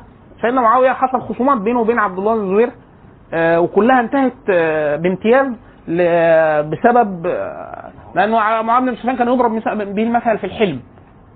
في الحلم. ف آه، كان سيدنا معاوية وسيدنا عبد الله وسيدنا عمر بن الخطاب ليهم احتكاك بعبد الله بن الزبير من هو صغير. فالاثنين كان فيهم رأي ليهم رأي فيه والاثنين كانوا من الحكمة بمكان. عمر بن الخطاب لما شافه مرة تنشن في حاجة كده فقال له والله أراك لو آل لك الأمر لظللت طوال اليوم تقاتل في هذا الوادي على حبة حنطة. يعني إيه؟ يعني ممكن تقعد يوم كم- كامل تحارب على حاجة صغيره قوي فيعني إيه؟ فعمر بن الخطاب أدرك إن هو مزاجه إن شخصي صلب جدا. سيدنا معاوية لما وقعت بيه بين أشياء وبتاع وكان أحيانا عبد الله بن الزبير يبعت له رسالة فيشتمه. يعني عبد الله بن الزبير يبعت رسالة يشتم فيها سيدنا معاوية. وهو خليفة. فيرد عليه وبتاع. مرة وقعت أرض عبد الله بن الزبير جنب أرض سيدنا معاوية. فموالي الخليفة آه، جاروا على أرض عبد الله بن الزبير فبعت له رسالة شتموا فيها وذكروا يعني عيروا بأبوه وأمه وبتاع اللي عملوه تأخر إسلامهم في الجاهلية وحاجة زي كده. متصور يرد عليه والموضوع يسخن. فسيدنا معاوية لما قرأ الرسالة جاب يزيد بن معاوية. قال له اقرأ كده. فتغير قال له إيه ده؟ يخاطب الخليفة بكذا. والله؟ قال له لو أنت الأمر بايدك تعمل إيه؟ قال أسير جيش أوله أوله عندي وآخره عندي. فقال له طيب. جاب الكاتب فقال له إيه؟ اكتب. فمن معاويه بن أبي سفيان إلى عبد الله بن الزبير ابن حواري رسول الله صلى الله عليه وسلم قد ساءني ما ساءك يا ابن حواري رسول الله. والأرض كل الأرض بتاعتي أرض مثلا بمليون درهم. وقال له دي بتاعتك خدها وأنا هعاقب ال- فالتاني بعت له رسالة السلام عليكم أمير المؤمنين. الخطاب طبعا اتغير خالص ليه؟ الإنسان سبحان الله اللي يعني يرضيه وي ادفع بالتي هي أحسن يعني. اللي هي فكرة إيه؟ فاه فهو كان من الحكمة والحلم بمكان. فلما حوصر في مكة عبد الله بن الزبير وأدرك أنه مقتول. أدرك أنه مقتول. فنظر إلى جبل أبي قبيس في مكة قال آه، والله لوددنا أن متعنا بأمير المؤمنين. ما بقي آه، ما بقي أبو قبيس؟ يقصد عمر آه، يقصد معاويه بن أبي سفيان. وحكم 20 سنة وهو ظل في خلافته 20 سنة وفي القتال وفي الفتوح في 20 سنة في خلافة معاويه بن أبي سفيان. يقول والله لوددنا أن متعنا بأمير المؤمنين. ما بقي أبو قبيس؟ يعني يا ريته قعد على طول. ليه؟ لأنه شاف غيره. شاف الت- التاني خطبه إزاي وعامله إزاي وبتاع. فإيه قال يعني, يعني لما لما رأى طبعا إيه؟ طبعا رضي الله عنه. يعني حوصر وقتل. طبعا حجاج بن يوسف يعني حجاج بن يوسف كمل لغاية خلافة عبد الملك عبد ال- الوليد بن عبد الملك. يعني هو استتب له الأمر في مكة فسيره إلى العراق. طبعا العراق دي ما فيش ما فيش يعني فرقة خرجت على الامويين بحق أو بغير حق إلا خرجت في العراق. فقال له إيه؟ روح فخد الكوفة الأول وبعد كده ولاه الكوفة والبصرة ثم يعني أطلق يده في العراق ثم أطلق يده في العراق وما وراء العراق. يعني إيه؟ أي حتة الحجاج لدرجة الحجاج كان يسجن بعض الأمراء. يعني هو من السلطة لدرجة أيام بنو أمية إن هو كان يسجن بعض الأمراء. طبعا من الشخصيات المشكلة جدا الحجاج بن يوسف في تاريخ بنو أمية لكن طبعا الوقت, لا يتسع ليه وهو كان غايه في التناقض. غايه في التناقض. يعني الحجاج بن يوسف هو- يرحمك الله هو من أمر بتنقيط القرآن. لما وجد الناس العجم والأراضي المفتوحة يحنون في القرآن وبتاع فأمر بتنقيطه عشان الناس ما يختلفش على الكتاب. فده بأمره. فتح ثلث الأرض تقريبا بلاد ما وراء النهر أخوه والأمراء بتوعته فتحوا بلاد ما وراء النهر آه ومعظم المساحات دي في شمال السند وغيره آه, آه, آه ولاته أو أخوه. وبأمره. خلاص؟ وكان سفاك للدماء.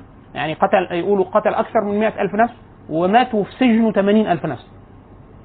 واقسم لو أدرك عبد الله بن مسعود لقتل. وقتل كثير من التابعين. يعني قتل سيدنا سعيد بن جبير سيدنا الحسن البصري يقول قتل سعيد بن جبير وكل أهل الأرض أحوج إلى علمه. هو من تلاميذ عبد الله بن عباس. وخرج عليه عدة مرات.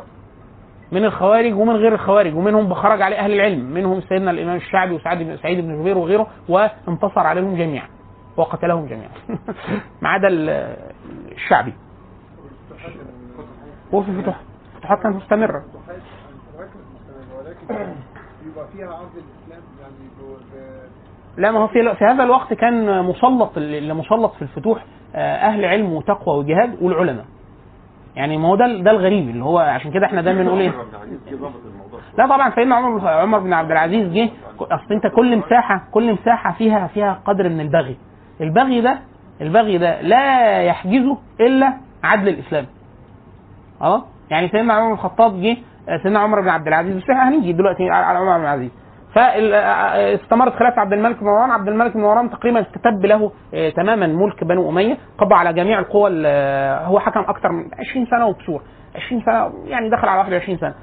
قضى على جميع الحركات الخارجه عليه. آه، استتبت معاه ال- الحدود مع ال- الروم. آه، توسع جدا في الغزو مرة ثانية في أرمينيا وأذربيجان. آه، كل الأراضي اللي كانت مفتوحة وفيها قلاقل وبتاع في آسيا ضبطها. ثم تشكلت عنده تشكلت في عهده التشكل اللي هو نقدر نقول الملك العربي. نقول ملك عربي. ليه؟ يعني مثلا الدواوين توسع جدا في الدواوين صك العملة العربية. أول عمرة أول عملة أول عملة تبقى عملة مضروبة دينار إسلامي يعني كل ده المسلمين بيتعاملوا بالعمله الفارسية والعملة الرومية. اللي بيكتبوا سجلات الدولة الحتت اللي خاضعه كانت للروم بيكتبوها بالرومي باللسان الرومي مفيش عربي. اللي خاضعه للفرس بتكتب بالفارسي. والعمال غير مسلمين اللي بيكتبوا الدواوين لأن دول هم اللي بتوعوا إيه؟ السجلات. والعرب ما كانوش لا أهل ملك ولا أهل إدارة ولا كل الحاجات الأشياء اللي هي الملك الظاهر المعقدة في اداره إدارة الملك أو الإدارة العامة ما كانوش يعرفوا عنها حاجة. قعدت الأمور دي تتراكم تتراكم لغاية عبد الملك مروان خد قرار بين بالنفوذ اللي صار ليه بعد أول خمس سنوات يعني بعد أول خمس ست سنين في الق- في القتال ده ثم استتب له الأمر. فأمر بتدوين تعريب الدواوين هو أول من أمر بتعريب الدواوين هو عبد الملك بن مروان وأول من آه، أمر بصك الدينار الإسلامي. خلاص إحنا لا نتعامل إلا بالعملة بتاعتنا وده غير جزء كبير جدا من الميزان الاقتصادي للعالم القديم لأن كده بعد كده قال إلى إن الناس طبعا عملة الإسلام خدت قوة الفتوح. اللي هتزيد جدا في عهد الأمويين لغاية آه، مستهل خلافة بنو العباس. خلاص؟ بوفاه عبد الملك بن مروان إحنا كده المفروض الخلافة تنتقل لعبد العزيز. امم لأخوه اللي هو أبو عمر بن عبد العزيز. خلاص؟ ولكن هو رضاه يعني قال له إيه؟ لا هو رضاه لو أنا عبد العزيز كان مزاج مزاجه مش مش مزاج زيه مش مزاج سلطوي قوي. فيعني قال له أنت إيه؟ آه، جعل له أشياء في مقابل أن يتنازل عن الملك فيقول الملك مش هو مروان أهو فوق فوق تحته عبد الملك وتحته عبد العزيز. فكده هيتبدل السلطة ده وده وولاد ده وده فقال له إيه؟ ربط بعض الأشياء ثم يعني إيه؟ صار الملك فيه ولاد عبد الملك. جه بعد عبد الملك الوليد والوليد وسليمان دول كل من أتى بعد عبد الملك بن مروان من نسله إلا عمر بن عبد العزيز واحد من أولاد أولاده. وبعد كده الخليفة الأخير ده كان مروان بن محمد. ده يعني جاي جاي في ظرف استثنائي بترتيب استثنائي. لكن حكم من أولاده عبد الملك حكم الوليد مباشرة سليمان مباشرة يزيد بن عبد الملك مباشرة آه، هشام بن عبد الملك مباشرة. بعد كده أولاد أولاد أو آه، فرع آخر يعني من أعمامهم أعمام أولاده. خلاص آه، الدولة الأموية استمرت بالقصور الذاتي من عبد الملك بن مروان يعني الوليد سليمان هشام الفتوحات بنفس القوة المسلمين كانوا وصلوا لجنوب فرنسا. يعني خدوا إسبانيا اللي هي حاليا جغرافيا نقدر نقول إسبانيا والبرتغال وجزء من جنوب فرنسا. آه، لغاية خلافة آه، الوليد وسليمان ومستهل خلافة عمر بن عبد العزيز إحنا كده على رأس 100 هجري عام 100 هجري. كانت ال- الأراضي المفتوحة وصلت للأندلس آه، في الغرب أرمينيا وأذربيجان أو معظم أرمينيا وأذربيجان الحالية آه، معظم بلاد فارس. معظم بلاد السند اللي هي الشمال الغربي شبه الج- الجزيرة الهندية الحالية العراق كله الحجاز كله الشام كله مصر لغاية بلاد النوبة آه، كل ده خاضع لايه بنو أمية. آه، في نق- نقطة فيصلية هتبدأ عندها آه، توقف الفتح الإسلامي في أوروبا اللي هو الأندلس في آخر هو سيدنا عمر بن عبد العزيز ما استخلفش كتير يعني عبد ال- الوليد قعد 10 سنوات تقريبا اللي هو ابن عبد الملك على طول. سليمان قعد تقريبا ثلاث سنين أو ثلاث سنين وكسور. بعد كده عمر بن عبد العزيز قعد سنتين بس في عصره المعركة المشهورة جدا اللي هي بلاط الشهداء أو بواتيه. آه، توقف المد ده في عصر بنو أمية. وإن كان في مراحل أخرى المسلمين وبالذات في عصور متأخرة شوية وصلوا لمساحات ما حدش كان وصلها قبلهم. اللي هو تقريبا نقدر نقول إن هو يعني استولوا على تقريبا تلت فرنسا الحالية. كانت خاضعة بس على فترات متقطعة. لكن اللي انتهى إيه؟ الفتح الايه؟ الفتح المستمر اللي هو الكاسح ده. لا ده ما يعني ده لم يحدث بعد كده. لم لم يحدث مرة أخرى حتى بعد الامويين حتى في الفتوح. يعني الموحدين مثلا توسعوا جدا في المساحة دي خدوا مساحات حتى لم يسبق لها إن حد تعرض لها. آه، لدرجة إن مثلا أعلى فتوح وصلت كان بينها وبين مثلا باريس 15 كيلو ولا حاجة. خلاص؟ لكن ما خلاص يعني ما فيش فتح آه مفيش فتح واستخراج. طبعا الحاجب لا الحاجب نكد عليهم تنكيد كويس جدا. آه ممتاز. والموحدين. بعض أمراء الموحدين كانوا وصلوا للمناطق آه لكن يعني إيه جيبيات كده ما تستمرش. بنو أمية كان مثل الفتح إنه عندهم الفتح فتح مستمر. يعني ما فيش مساحة خدها بنو أمية وتراجع عنها. ما حصلش. الراشدين ما فيش مساحة خدها وتراجع عنها. ليه؟ هو بيروح يقعد شوية بيو... مين اللي بيدخل؟ التابعين والحفظة القرآن وكذا فالبلاد دي بيستقر فيها الإسلام. مع العدل العدل لأنه هو لا يتعرض لأهل البلاد بما يسوءهم. خلاص؟ فالناس بت- بتفضل إن هو يظل. إلا لو أهل قتال. أهل قتال ومنعه فبيقعدوا ينازعوا زي الروم. يعني القوط الغربيين اللي هم كانوا بيحكموا الأندلس لا خاضوا معارك كثيرة جدا لغاية ما إيه؟ كل المع... كل. يعني نقدر نقول النخبة السياسية اللي تمثل القوط الغربيين انهارت ما بقاش موجودين. فما عندناش غير بيزنطة الشرقيه اللي هيفضلوا المسلمين بقى إيه؟ ينكفوا معاها فين في المشرق. آه، عمر بن عبد العزيز يعتبر حاله استثنائيه في عهد بنو أمية قعد سنتين. النموذج اللي إحنا عايزين نستخ... نستخلصه في السريع من آه، عمر بن عبد العزيز أن الخلافة ممكنة. يعني الخلافة دي مش حاجة في ناس كده يعني فكرة إن هو يقول لك إيه الخلفاء الراشدين دول زمان. خلاص؟ وخلاص عمر بن الخطاب هنجيبه منين؟ لا هي مش فكرة واحد. أصل الناس دايما بتستدعي يقول لك إحنا عايزين خليفة راشد. لا إحنا مش عايزين خليفة راشد. إحنا عايزين إيه؟ لا يعني إحنا لا كل واحد لا لا. إحنا عايزين منتهى مجتمع راشد. ليه؟ لأن الناس دايما بتبص على النموذج القديم يجي يقيس عليه ما بيركبش على الواقع بتاعنا. ليه؟ الخليفة القديم كان في رشد خلفاء راشدين. ثم حصل انحراف فبيه ملك. الشيخ الإسلام ابن تيمية الحنبلي كان يقول فلما فرق النبي صلى الله عليه وسلم بين الخلافة والملك علم أن في الملك ترك لبعض الدين الواجب. يعني الملك ده أقل من الخلافه في العدل وتحري سنة النبي صلى الله عليه وسلم. فهي قاعدة منحرفة. يعني إيه؟ بدل ما كان الراشد ده بيجيب 98 97 99 على حسب بقى الاجتهاد والخطأ وبتاع الثاني ده نزلها 85% 82% كل الباقي ده مخالفات بيخالف عن قصد أو لا يعود للشريعة فبيجيب كلام من دماغه. فقعدت كده 85 82 85 لغاية ما جه عمر بن عبد العزيز طلعها تاني في مستوى 93 94 فالناس قال لك إيه؟ راشد. خلاص؟ فإحنا كنا بنقول إن الأصل إن الأمة 85% من مقدرات العدل والرشادة موجودة في المجتمع. موجودة في المجتمع. الأوقاف والعلماء وحفاظ القرآن وعلماء الحديث وعلماء القرآن والمجاهدين كل ده موجود. إحنا حاليا في وضع مقلوب. لا اللي هو الخلل في جميع أنحاء المسلمين. فقعد يقول لك إيه الخلافة ده نظام قديم لا يمكن استدعاء. ده أصلا في خلل في تعريف الخلافة. هي الخلافه مش مش مش نظام يعني مش طريقة مؤسسية أو هيكلية. دي فلسفة حكم. فلسفه حكم. اللي هي إيه؟ فلسفه الرشد في الحكم. وإلا في ناس إحنا عندنا في الراشدين ما حكملوش كام شهر على بعض. سيدنا الحسن إحنا بنقول عليه خليفة راشد. حكم ست شهور. فين بقى لحق الرشد منين ده؟ فلسفه الحكم اللي هيتبناها اللي هي واضحة من هو المنهجية اللي إذا عرضت عليه الأشياء فكر بها واتخذ بها قرارات هي راشدة. يعرض الأشياء على الكتاب والسنة ولا يتعداها إذا استطاع. هو ده. ده, ده كده راشد. خلاص؟ عشان كده عمر بن عبد العزيز قعد سنتين. سنتين خليفة وإحنا بنقول خليفة راشد ومعجزة الإسلام وإيه السبب؟ ان هو قدر يعلو يعلو بالممارسات اللي هي فلسفة الحكم إلى درجة الرشدية لما يجي أي حد بعده ينزل تلاقيه بيه مالك يعني هشام بن عبد آه، يزيد بن عبد الملك جه وراه وهشام بن عبد الملك جه وراه نزلوا بإيه؟ تاني رجعت الفلسفة إيه؟ لكن الناس كلها كانت مدركة الفارق ما بين إيه؟ ما بين اللي قبله واللي بعده لدرجة من بعض النوادر إن واحد دخل على يزيد بن عبد الملك أو هشام بن عبد الملك أظن يزيد اللي بعد سيدنا عمر بن عبد العزيز على طول. كان واحد عبد الملك بن مروان أقطع جد جد الرجل اللي بيتكلم اللي هيتكلم في قصتنا ده قطعة أرض. اداها له كده بغير وجه حق. خلاص فجه الوليد ابن عبد الملك أقروا على هذه الأرض. جه سليمان أقروا على هذه الأرض. جه سيدنا عمر بن عبد العزيز قال لا والله لا أنا أرد الحقوق لأصحابي. وأي واحد واخد حاجة مش حقه مش حقه يرجعها. وبدأ بال- بال- بالبيت المرواني وبدأ ببيت الخلافة. فالناس إيه؟ قالوا لا ده الراجل راشد وبدأ. فكل الناس أدت ما عليه. فجه الراجل بعد وفاة عمر بن عبد العزيز دخل على يزيد.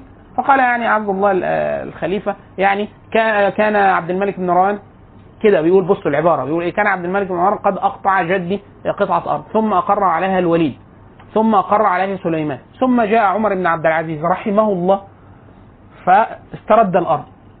فيقول له طب أنت عايز إيه؟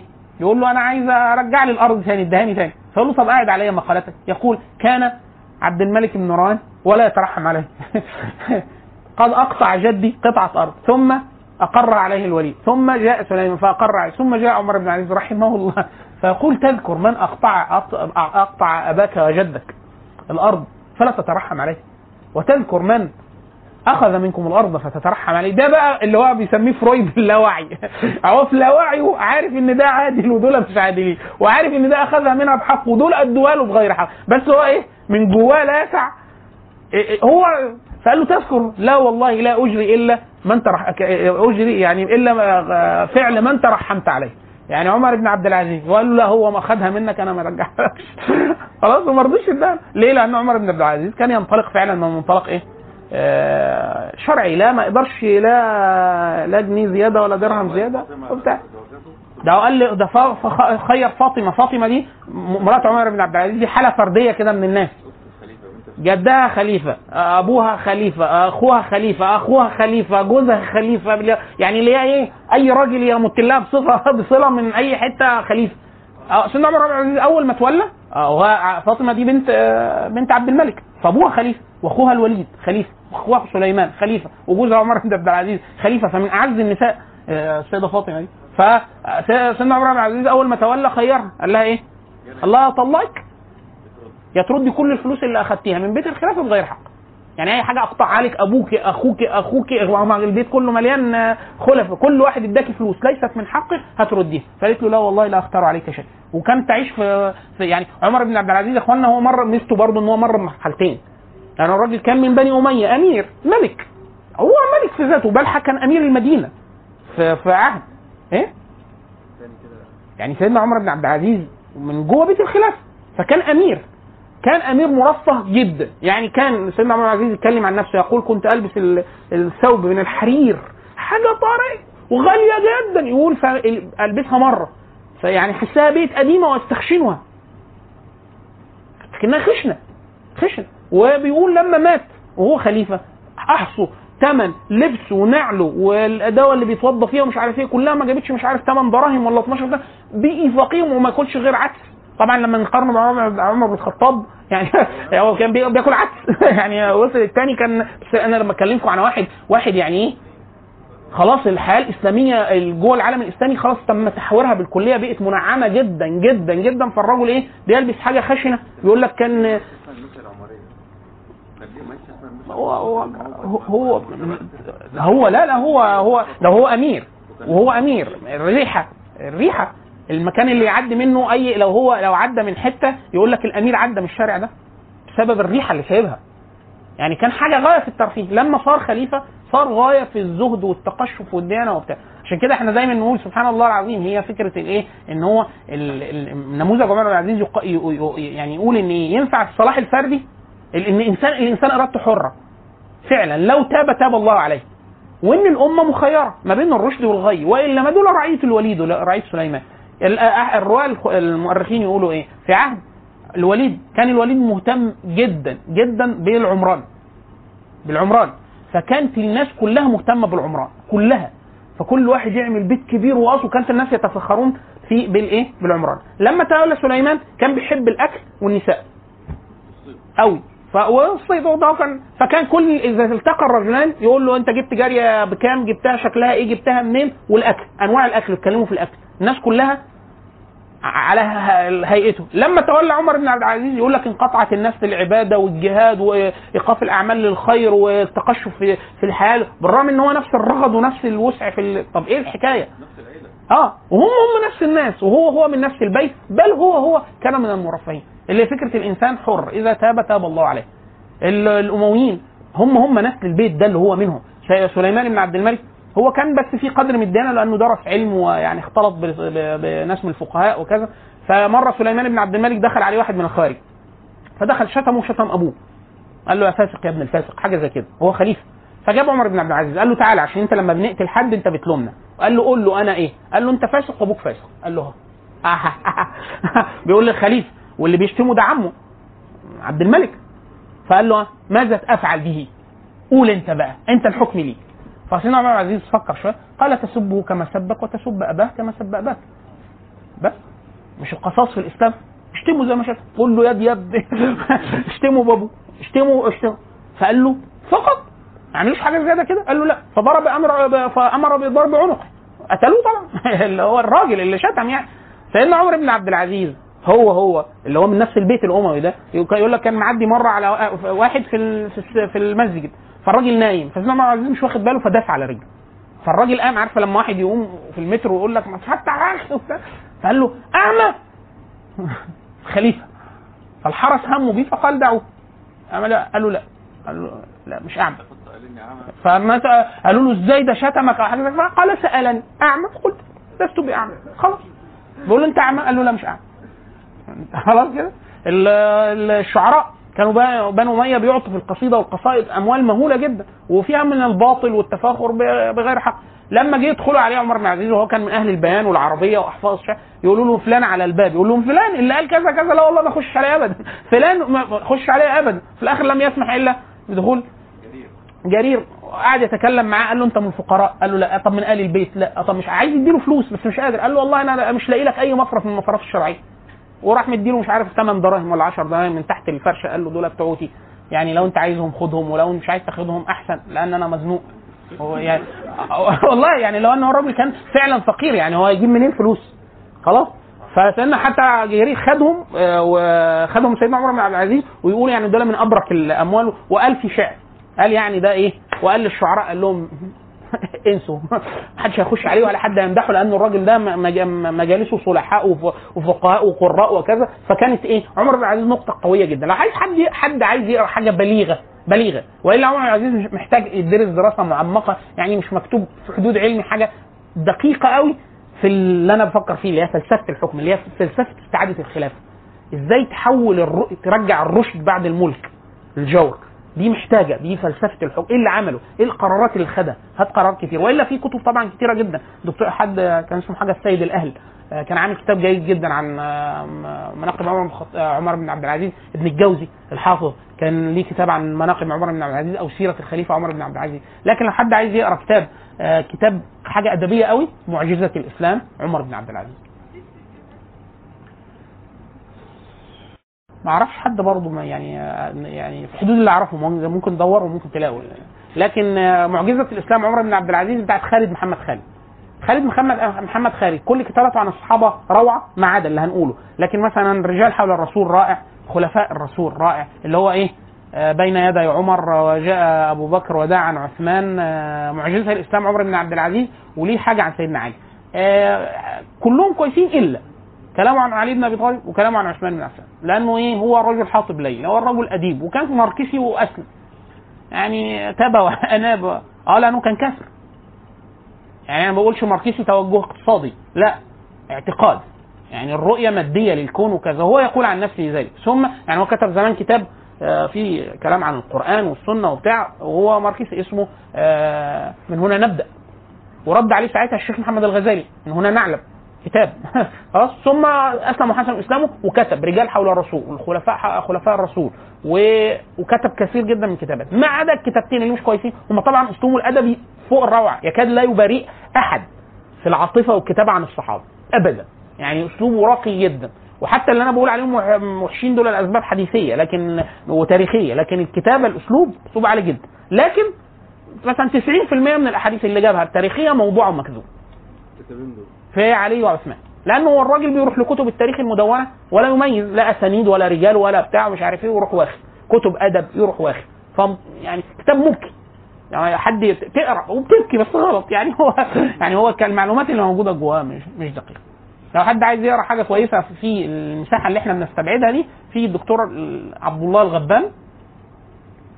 ليه رسالة؟ ماجستير ودكتوراه. مرويات فطن آه مقتل عثمان بن عفان مرويات مقتل عثمان بن عفان.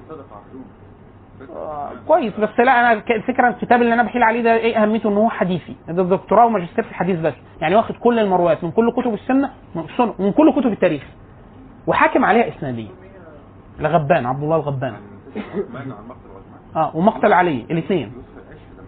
ماشي ما هو الكتب يعني ما فيهاش مشاكل. الثاني ده ممحض الروايات كلها. هو دي الميزه العش عمل كده جاب الاربع روايات وجابهم من ورا يعني جابهم قال لك طب هنجيب السند طب هنجيب المجد طب هنجيب اللي هو اني فيهم؟ بت... الدولة الأموية هم الصحابه هم من يعني قيام الدولة الأموية هم نبص الصحابة. عليه نبص لا لا عليه لا بالطبع 20 مرة يمكن. نبص. لا أنا عارفه أنا عارف أو عارف عارف العشر لكن أنا أنا فكرة منهج النقد الحديثي المرويات اللي هي كلها. نبص عليه يعني أول مثلا حوالي 120 صفحة يتكلم عن روايه الواقدي وسيف بن عمر كل الكتب التاريخية خليفة بن خليفة بن خياط والط- والطبري طبعا اللي هو مبوظ الدنيا كلها. ما هو هي دي الفكرة. إن هو هو بيقول لك الغبان كان عامل كده بس نفسه إن هو إيه؟ مستوعب. وعشان كده أنا بحيل عليه. فالكتاب مرويات مقتل علي للغبان مقتل مرويات مقتل عثمان للغبان والاثنين موجودين مرفوعين. بي دي إف على الوقفية. هم طبعه طبعه العبيتان. طيب؟ آه بوفاة سيدنا عمر بن عبد العزيز بعد عمر بن عبد العزيز آه، يزيد بن عبد الملك هشام بن عبد الملك إحنا تقريبا ما فيش ما فيش لا هو عمر بن عبد العزيز ال- ال- الاغلب الظن الراجح ان هو مات مسموم وهو الاغلب الاعم ان هو سم من داخل البيت من داخل البيت الاموي ليه؟ لأنه هو واحد هو تحول عن البي... ال... ال... ال... الف... ال... يعني ال... ال... ال... آه البيت الفرع الفرع اثنين الناس النموذج ده لو استمر الأمويين هيشيلوا طين. يعني هم كانوا خد كل أملاكهم وفلوسهم اللي واخدينها بغير حق. اثنين إن الناس هيقولوا له لحظة هو كده ما إحنا يعني إيه؟ طب لا طب لا نرجع كمان الموضوع بيعه يعني الخلافة هتخرج منهم بالكلية. لأن عمر بن العزيز عمل كده أول ما تولى. أول ما تولى هو متبلي تولى إزاي؟ سليمان بن عبد الملك وهو بيموت. أست- استشار وزيره وهو رجل عالم وفقيه وبتاع رجاء بن حيوه فقال له انت اولي مين؟ اولي اخويا مسلمة قال له لا ده في حصار الروم إحنا مش عارفين إنه حي ولا ميت توليه وإحنا مش عارفين حي ولا ميت هو يقصد إن هو إيه؟ يقول له طيب اولي ابني يقول له ده صغير والناس يتلاعبوا بيه وبتاع مش عارف إيه. قعد يقول له طب اعمل إيه؟ أو انت شايف مين؟ فقال له والله أنا شايف عمر بن عبد العزيز كويس وانت بتحبه وجوز أختك ويعني حالات كده فقال له قال آه وابن عمك وما تعلم من الفقه والدين والعقل وكذا فقال والله لأكتبن كتاب ليس للشيطان فيه نصيب يعني أنا هو اللي. ودي من حسنات يعني رحمه الله لأنه الق- الق- الق- القرار ده يعني إيه آه، خلى الأمة تاخد نفس كده اللي هو إيه آه ممكن ممكن. يعني الأرض بعد ما ملئت جور ملئت عدل. ودي الرواية دي رؤية شافها عمر بن الخطاب لما استيقظ من النوم وشاف قال رجل من يعني من من نسل من نسله آه، هو ابن حفيدته آه، آه، ابن عاصم اتجوز بنت بيعه اللبن. بنت بيعه اللبن دي اتجوزت؟ آه آه جد اللي هي ج- اللي هي مرات عبد العزيز. اللي هي أمه أو لا أمه جد جدته. لا أمه أمه على طول. ما هو عاصم يتجوز بنت بيعه اللبن عارفين قصة بنت بيعه اللبن عن عمر بن الخطاب. دي خلفوا آه ماشي أيوه هو اتجوزت تحته لما نزلوا اتجوزت عبد العزيز. عبد العزيز ده أبو عمر عمر بن عبد العزيز. يعني عاصم خلف بنت اتجوزت عبد العاصم عاصم اتجوز بنت خط... خ... بائعة اللبن. الاثنين خلفوا بنت. البنت خلفوا اتجوزت عمر بن عبد العزيز خلفوا اتجوز عبد العزيز آه، خلفوا عمر بن عبد العزيز. خلاص؟ المهم إن هو من النسل ده يعني إيه؟ الجوازة دي تطلع ده. عمر بن الخطاب وبنت بائعة اللبن. يعني الاثنين إيه؟ يعني حاجة عدل وتقوى وبتاع. سواء آه، في بيت الخلافة أو واحد من أحد الناس. آه آه لأن هو من بيت آه، يعني ف- يعتبر يعني مش مش كل بيوت ملوك. لا ده جاي من حد من أحد الناس. ولكن إحنا بنقول إيه يا ريت الناس كلها ما تبقاش ملوك بالطريقة دي. يعني مطلعين حد زي سيدنا عمر بن عبد العزيز.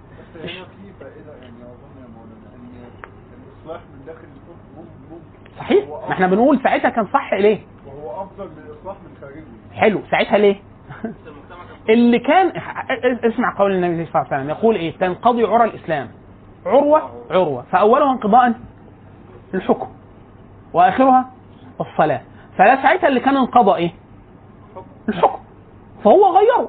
بس فلما جه حاكم عادل صلح أمور الناس لأنه لم يكن يتغير شيء أسفل. يعني الناس كانت تتبايع على. تتبايع بالحق وكان القضاء بالحق وكان الجهاد على الحق وكان العلم آه، العلماء هم اللي بيعلموا الناس ويفتوا الناس. فجسم الأمة سليم. اللي فاسد الرأس.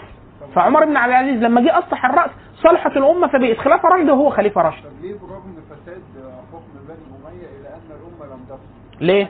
ده جزء ده جزء من إن الإسلام مولانا شبكة العلاقات الاجتماعية اللي هي العرى اللي وصفها النبي صلى الله عليه وسلم، العرى دي معمولة كده كده. فأنت عشان تبوظ حاجة منها بوظ إزاي؟ يعني إيه اللي ممكن ينزل تحت و- يعني مثلا واحد السلطة في هذا الوقت؟ ده سؤال كويس. السلطة في هذا الوقت في وقت الخلفاء ال- الأمويين وكذا لم تكن لديها سلطة الدولة حاليا. يعني إيه مثلا ما يقدرش يغير التعليم ما يقدرش يغير الإعلام. ما يقدرش يحط مناهج الكتب ما يقدرش يحدد إيه الصواب والخطأ. يعني في حاجة اسمها الجماعة العلمية. القضاء القاضي نفسه حتى في عز بنو أمية كان يتجاوزوا في حدود السلطات اللي في إيدهم. يعني يجيب واحد وهو يقتله. خلاص. لكن يودي الواحد للقاضي القاضي كلامه هيمشي عليه غصب عنه. ليه؟ لأن العلماء موجودين، موجودين، المجاهدين، لما حد هيجاهد الجزء المجند اللي هو اللي بياخد راتب وبتاع ومعاه مين؟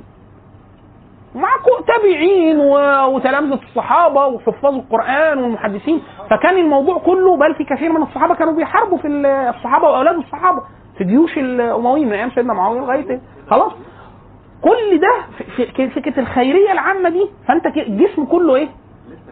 الرأس بس العروة الأولى دي. عشان كده يقولوا إيه؟ مجدد المئة الأولى مين؟ إيه اللي كان انقضوا من أحوال الإسلام؟ الحكم. رجعوا تاني.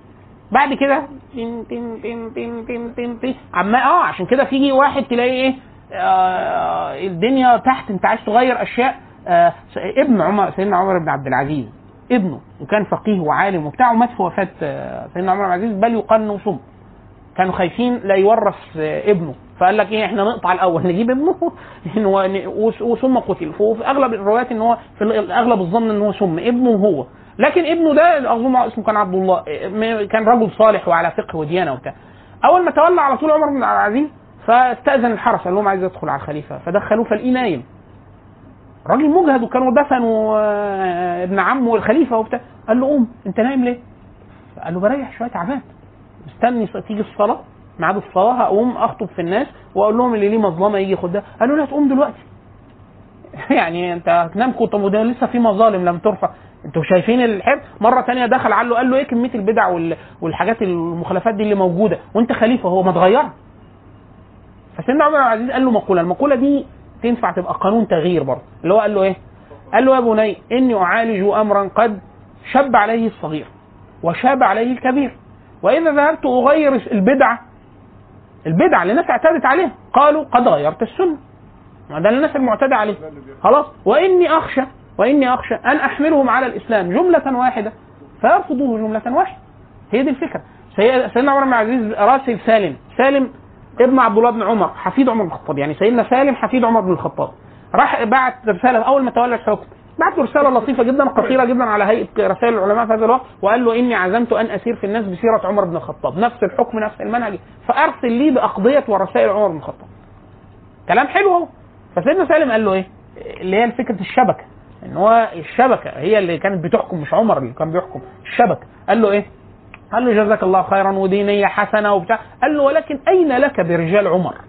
يعني أنت واحد يقول لك إيه؟ أنا عايز أمشي بحكم عمر الخطاب. أنا هعمل زي عمر الخطاب. يا عم عمر الخطاب لما كان عايز يبعت ق- يبعت مقاتل كان بيبعت سعد بن وقاص. ولو عايز يبعت حد يفقه الناس كان بيبعت سيدنا سلمان الفارسي وأبو الدرداء. ولما كان بيبعت مش عارف إيه عبد الله بن عباس. ولما كان يعني إيه؟ على رأي واحد آه، صاحبنا كان يقول واحد لو عايش أيام الصحابة أنت تطلع من البيت مراتك صحابية.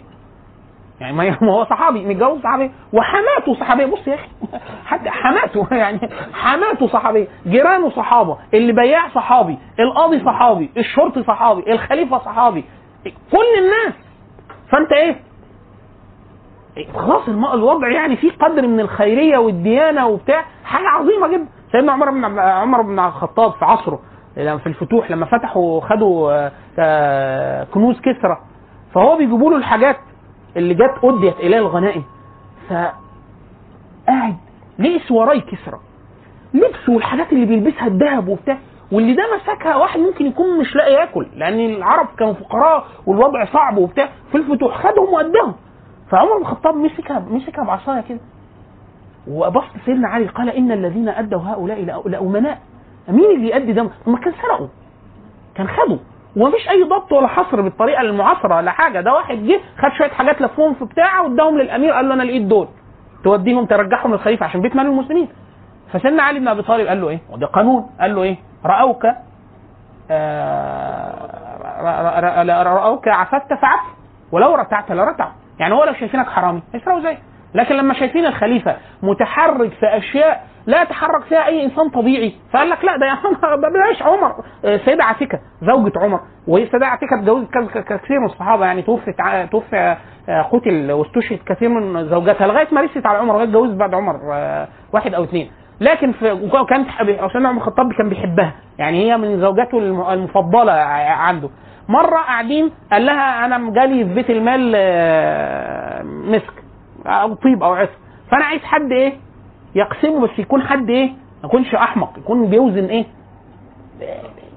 عشان هنعمله في حتت صغيرة بحيث لو هيتوزع على الناس يتاخد. يبقى عارف مديك حاجة بكام وكده. فقال لها أنت بتوزني كويس تتحرر تجيبي حد عاقل معاكي يوديك الحاجة تقسميها؟ قال لها قالت له ماشي. فهي عمالة إيه؟ عارفين أنا راجل شغال في العطور. هرجع ريح البيت ريحتي إيه؟ ملوخية. هرجع ريحتي ريح عطر بسبب الشغل. خلاص ما أنت بتمسكه. فهي عمالة تنقل وبتاع. بعد شوية بقي فيه في إيديها. فتسحوا في هدومها عشان تكمل وتشتغل. تاني يوم خل... آخر اليوم خلصوا الستات مشيت وهي قاعدة في البيت وسيدنا عمر الخطاب دخل. لا هي الريحه. قالت له إحنا كنا بنقسم العطر مسك الهدوم. شمها قال إيه؟ قالت له طب, إيه إحنا هنعمل إيه؟ يعني طب أعمل أحرق صوابعي؟ يعني هتروح في القلب فقعد يطلع عينيها. وهتاخدوا ربنا إزاي؟ واللي أنتوا خدتوه والهدوم وال- والمسلمين وبتاع. تاني يوم جوه الح- الحريم هي يملوا معاها هيكملوا فهي تمسك شوية تحطهم وتحط إيديها في التراب. تمسح إيديها في التراب وتطيش وتعملهم في الحيطة. يقول لها أنت اتجنيتي في قالت لهم لا ما أنتوا ما شفتوش عمر بن الخطاب عمل إيه امبارح. فده واحد لما أنا شايف الخليفة كده هيطلع إيه بقى الناس. عمر بن عبد العزيز عايز يمشي بالطريقة دي. نفس الحكاية هو كنموذج. بس برضه الناس بقية الناس ده البيت الاموي رافض إن هو يستقيم بقى عمر بن عبد العزيز يقال إن هو هو خليفة بيت المال المسلمين قاعد بيعملوا له جرد فعدى عليه إيه؟ عطر بنقوله عطر فراح عامل كده سد مناخيره ومنا ما يعدوا فواحد قال له إيه؟ قال له يعني أصلح الامير إيه, إيه, إيه ده؟ تعمل كده ليه؟ يعني ماله؟ فجن ده ولا إيه؟ فقال له قال له هل ينتفع إلا من رائحته؟ يعني أنت خدت حاجة مش بتاعتك فانا ما هتسال على ده ان هي إيه؟ فهو ده النموذج خلاص بس مين تحته؟ عايزين شبكة عمر عشان كده في خلفاء جو في عصور معينة كانوا من الفقه والديانة بمكان بس كان تغير تغير حاد الشبكة الاجتماعية خلاص فالاصلاح كان إيه؟ ابطأ واقل قدرة وبتاع وهكذا إحنا مشكلتنا الموضوع الحالي إيه؟ ان تقريبا انت ما تعرفش اي حاجة من تجليات الإسلام موجودة في حياة الناس سيدنا أبو الدرداء يا مولانا في الشام ده أدرك عمر بن الخطاب وأدرك أوائل بني أمية. أوائلها. واحد دخل عليه في المسجد سيدنا ابو الدرداء. قال له يا ابو الدرداء أترى؟ لو دخل علينا رسول الله صلى أو أترى لو دخل علينا رسول الله صلى الله عليه وسلم في مسجدنا هذا أينكر علينا شيئا مما نفعله؟ يعني في حاجة ممكن يقول لنا أنتوا غيرتوا أو بدلتوا السنة؟ فبكى سيدنا أبو الدرداء قال والله لو دخل عليكم رسول الله صلى الله عليه وسلم ما عرف منكم شيء إلا قبلتكم. يعني ما بتعملوش ولا حاجة شبه اللي كان الناس بتعملها أصلا إلا القبلة. يعني الصلاة والقبلة بس. أنتوا بتصلوا مجتمعين كهيئة المسلمين والقبلة. سيدنا الحسن البصري أدرك 120 من أصحاب النبي صلى الله عليه وسلم. هو تابعي. فقال رأيت 120 من أصحاب النبي صلى الله عليه وسلم. لو رأيتموهم قلتم مخاريق لو شفتوهم تقولوا مجانين. يعني هيعملوا حاجات طبعا إيه؟ ما تمشيش على ما اعتاده الناس. خلاص. ولو راوكم ولو رأوكم قالوا زناديق. يعني لو شافوكم يقولوا لا أكيد دول مش. أكيد مش دول كفار. أمال المسلمين هيجوا إمتى؟ قال لك لا أنت قاعد مع المؤمنين دلوقتي يا فندم. سيدنا عبد الله بن مسعود يقول قال يقول الرجل منكم في المجلس الكلمة والكلمتين. يقولها مرة ومرتين وثلاثة في المجلس الواحد. كنا نعدها في عهد رسول الله صلى الله عليه وسلم من النفاق. لو واحد قالها نقول إن هو منافق. وأنتوا تقولوها في المجلس الواحد مرة واثنين وثلاثة. ومنها فكرة كثير جدا. إحنا من المزاح في الأمور الدينية.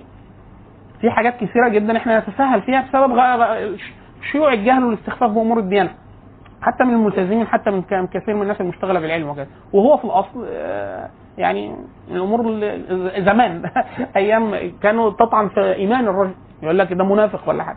تمام؟ الشاهد ان خلافه بنو أمية. يعني ذروه خلافه بنو أمية نقدر نقول خلاص كده البيت الاموي قدم أقصى حاجة عنده ما يقدرش يعمل أي حاجة تانية من ناحية الملك وكذا. وكل الفساد اللي عملوه كان وصل بقى لمفاصل المجتمع. كان هشام بن عبد الملك. اللي هو إحنا بنقول عمر بن عبد العزيز جه بعده يزيد بن عبد الملك بعد كده هشام بن عبد الملك. من بعد هشام بن عبد الملك هشام بن عبد الملك استخلف 20 سنة. برضه كان ملك من ملوك من الملوك الممكنين جدا لبني أمية وكذا ولكن كان في وقته الناس ضج بيهم الحال. خلاص وصلوا لمرحلة إن بني أمية دول ما فيهمش رجا. ليه؟ عمر بن عبد العزيز جه مع الراجل ما خلوش يقعد سنتين على بعض والبيت الأمة معترض وبتاع فبدأت الناس تتململ. يعني ده ظلم. طب مين آخر حد حارب بنو أمية؟ عندنا الخوارج موجودين وقاعدين. وبرضه ال- الدولة الأموية قادرة إن هي إيه آه، تحجزهم وكذا. والمتشيعين لعلي بن أبي طالب. أي واحد ليه هوى لعلي بن أبي طالب أو ال البيت بالجملة بسبب المظالم التي وقعت عليهم وقتل سيدنا الحسين وكذا وبتاع فإيه ده ممكن. فبدأت الناس يعني الناس مستعدة لهذا. فبعض ناس من ولد عب... آه، العباس طبعا العباس من أولاده سيدنا عبد الله بن عباس. سيدنا عبد الله بن عباس واحد من أولاده اسمه علي علي ده من تحته واحد اسمه إبراهيم فبدات كثير جدا من أولاد أولاد سيدنا عبد الله بن عباس يعني منهم ومن بعض يتعاهدون أن هذا الأمر يجب أن يزول وأنه يجب أن يدعى إلى يعني آه، تجاوز خلافة بنو أمية بل الخروج عليهم بل تغييرهم بسبب الظلم والجور وتبديل الديانة وكذا وبتاع. طيب المشكلة إن بنو أمية دولة يعني متماسكة جدا في الداخل. طب لو قعدوا في الشام في العراق في الحجاز المناطق دي اتجربت كلها. العراق حصل خمس عشر خروجات قبل كده كلها قتلوا الحجاز قتلوا الشام ده عقر دار ال- الخلافة. لو بعد أكتر من كده مش هيروح في حتة فإيه؟ فبدأوا راحوا توجهوا ناحية أرض العجم اللي هي إيه؟ خراسان وإن كان هم الأصل في الأصل قريبين منهم كانوا يعني في العراق والشام يعني متوزعين. خلاص؟ فبدأت إيه؟ آه، دعوة في السر. الدعوة إيه؟ بيدعى فيها الناس يقول لهم أنتوا عاجبكم الوضع ده يقولوا لا مش عاجبنا. طب لو واحد من آل بيت النبي صلى الله عليه وسلم يعني قام للخلافة وكذا تنصروه ولا الناس تخذله زي ما خذلوا سيدنا الحسين؟ شوف لما خذلوه إحنا وصلنا لفين؟ أهو ملكهم وبتاع. فبدأت الناس تميل إلى هذه الدعوة سرا إن إيه؟ يدعى ليبايع الناس الرضا من آل محمد ما يرتضيه أي واحد ترضاه الأمة. من بيت النبي صلى الله عليه وسلم مقبول يبقى خليفة وكذا فأخذت هذه الدعوة تسري بين الناس ومنطلقه من آه، إبراهيم وأولاده. آه، اللي هم آه، أبو جعفر المنصور و وعبد الله. يعني مجموعة من من آل البيت العباسي وعلى رأسهم إبراهيم. الموضوع بيزيد بدأ يتسامع به من اواخر يزيد. بن عبد الملك وزر- وصل ذروته في خلافة عبد هشام بن عبد الملك لأنه طول قعد 20 سنة في الموضوع. وكان هو يعني علاقته حسنة بيهم. كل شوية يقول لهم تيجوا تشرفونا تاخدوا واجبكم ويعطيهم من المال وكذا بحكم القرابة والديانة وشرف آل البيت. ولكن هو الرجل إيه؟ يعني منهم بيأمنهم ومنهم عايزهم قريبين منه. يعني كل شوية تقول فقالوا له إحنا بعدنا شوية حتة اسمها الحميمة. قالوا إحنا إيه؟ يعني بعاد شوية قال لهم لا أنا أحب برضه الجولي وبتاع. لغاية ما في آخر حياته يعني أكثر الناس من المقولة إن في حاجة فعلا بتحصل مش مجرد إشاعات وكذا. وهشام بن عبد الملك كان من الح... من ال... من ال... يعني من الحزم وكذا إن هو أدرك إن ممكن يحصل خلل كبير ولكن كان يستبقيهم. يعني هو مش عايز إيه يعني يعمل مصيبة تاني زي اللي حصلت في بداية إيه خلافة خلافة الأمويين. فيعني اشتد عليهم في الكلام وكذا وقال والله يعني لو أنا صح لدي شيء مما يقوله الناس قال له أنا مش هعمل لك حاجة أنت راجل كبير وكذا أنا هقتل لك ولادك. مش لأن أنت إيه ومش الناس يعني عايزة تبايعهم وكذا أنا اقتلهم لك. فلو إيه لو. لو قال له لو ثبت عني قال له أنا كل اللي بيتقال لك كذب وكذا وإحنا إيه مفيش اي إحنا براء من أي هذا. أما الناس لو بتتكلم إن هم بيحبونا ولا بتاع فليس ليس للرجل يعني مذبة أو عتب في أن يحبه الناس. قال له لا أنا ما اتكلمش في ده. فقال له خلاص ليس عندنا إلا هذا. إحنا ما- فيش أكتر من كده. خلاص؟ وامضاه ودي كانت تقريبا يعني إيه دايما المؤرخين يقولوا لو كان قتلهم لو كان قتلهم كان لا لا لا هو في في في البداية هشام هشام لا. زي لا لا لا أنا لا أنا ما بتكلمش على التعرض لا أنا بتكلم على الدعوة لبنو العباس آه لا أنا بتكلم على لا تعرض لآل البيت تعرض لآل البيت نقدر نقول إن هي مستمرة طول الوقت لكن تخفت وتعلو. على حسب مين فيهم. لما بيظهر واحد فيهم يعني يمكن يشار للبنان أو يبقى قائد اجتماعي أو كمان بالذات لو عالم ومقاتل لا الموضوع بيبقى فيه إيه؟ في لكن هو الجديد إنه الفرع العباسي المرة دي. وهو الغريب إن هي إيه؟ هم كانوا بي- بينادوا للرضا من آل محمد. بس هم كلهم من نسل بنو العباس. يعني الناس كانت متصورة اللي بيحب العلويين وبيحب آه، أولاد سيدنا علي وبتاع مع هذه الدعوة. بس مش عارف إنه اللي بيدعوا لها ناس من نسل العباس. لا هي هي على الحقيقة هو إحنا دايما بنسمي العباسيين شيعه أهل السنة. ليه؟ في الغلو ودايما إحنا بنقول الغلو بيجيب غلو مضاد. فلما الأمويين غلوا في عداهم لآل البيت هم التانيين غلوا في ادعاء أحقية لآل البيت إن هم أحقية آل البيت إن هم يحكموا وكذا. وده مش صحيح مش صحيح. الفكرة إن الأمة يحكمها أفضل واحد حتى لو مش من آل البيت زي سيدنا عبد الم... عبد سيدنا أبو بكر الصديق سيدنا عمر بن الخطاب وهكذا. فالقصد إن هي إيه؟ يعني ده غلا في أصل فاسد وده غلا في أصل صحيح. وإلا ما كانت ال البيت ومكانهم من النبي صلى الله عليه وسلم ومكانهم من الإسلام وحب ومن شعب الإيمان. معلومة معروفة. لكن ده لا يلزم ان هم يحكموا الناس. خلاص؟ الشاهد إن الموضوع بدأ يعني يزيد في آخر هشام بن عبد الملك ولكن لم يأخذ أي خطوة عنيفة ضد أي أحد من لأنه لم يثبت عليهم شيء لأن كانت الدعوة من السرية بمكان. وبعيدة عن كل مراكز الحكم لا العراق ولا الحجاز ولا الشام. يعني إيه؟ فعارفين وبتسير وسط العجم. واتخذوا من العجم جند ودعاة للدعوة وكذا. بموت هشام بن عبد الملك وبدء ظهور خلفاء آه، ضعاف من بني أمية. يعني خليفة غير متمرس في نظم الحكم جه الوليد ابن يزيد. لا يزيد الناقص بعد الوليد. يزيد خرج على الوليد نفسه. يزيد بن عبد الملك هشام بن عبد الملك الوليد بن يزيد, بعد كده يزيد اللي هو بيسموه يزيد الناقص. الوليد ده الرجل أتى هنا في خلل ترتيب. يعني هشام بن عبد الملك كانوا بيعد إن في واحد معين هيجي من أولاده الراجل مات ده كان عالم عالم كان فارس ومقاتل ورجل صلب ورجل دولة. خلاص؟ ولو كان عايش كان كمل. خلاص؟ وكان عايز ينحي الوليد. خلاص؟ فطبعا في في قاده كتير من بني أمية بس مشكلتهم كانوا في الفتوح. يعني الشاهد المركز رسي على هذا الخليفة. الوليد الناس مش اجماعا وداخل البيت الملكي مش كله متفق وكذا قعدوا إيه؟ الناس يعني يقولوا لا ينفع ولا ما ينفعش. فالناس قالوا لهم يا اخوانا إيه؟ حسم الأمر. في بيعة تلتزموا بالبيعه الراجل ده مبايع عليه ولا مش مبايع؟ قالوا له مبايع. طيب هشام بن عبد الملك كان عايز يعزله. ما قالوا لنا مالناش دعوة. الراجل جاي ببيعة صحيحة. آه إحنا نلتزم بهذا. الوليد جه يحمل اضغان لعمه اللي هو هشام بن عبد الملك فعزم على الآتي على خلع من. يعقبه في الخلافة وتثبيت أولاده وده كان مخالف للترتيب البيع داخل بيت الأمم في ناس اجابته لهذا واللي خلفوه ناس من قيادات بني أمية خلاص تعرض لهم بالقتل والسجن وكذا فحصل خلل داخلي على ترتيب البيع خلاص لغاية ما اجتمع الأمر يعني في ناس قالوا لا والله الرجل هايف ويعني ملوش سبق ولا ليه نفوذ لأنه كان هشام الملك منحيه في حياته بغرض إن هو عند الوقت الحاسم هيعزله ويبايع ابنه والأمور هتمشي لأنه ابنه الثاني ده كان من الحكمة والجلد والسبق في القتال والسياسة كان هيمشي الكلام كده. وهي ردوه يعني إيه؟ ادوا له ملك بتاع حاجة أي حاجة بس إيه؟ بعيد عن الخلافة هيخرجوه من الخلافة. ما حصلش بسبب وفاة ابن هشام بن الملك فجه الوليد عايز يرد الصعصعين لعمه المتوفى. لا حصل قتال فجه يزيد آه ال- الو- آه، يزيد بن الوليد الثاني فيزيد يزيد بن الوليد الأول. الوليد بن عبد الملك ده يزيد ابنه خلاص؟ جه فخرج على ده آه. لا ده هو ده إحنا نقصد يزيد والوليد أبوه.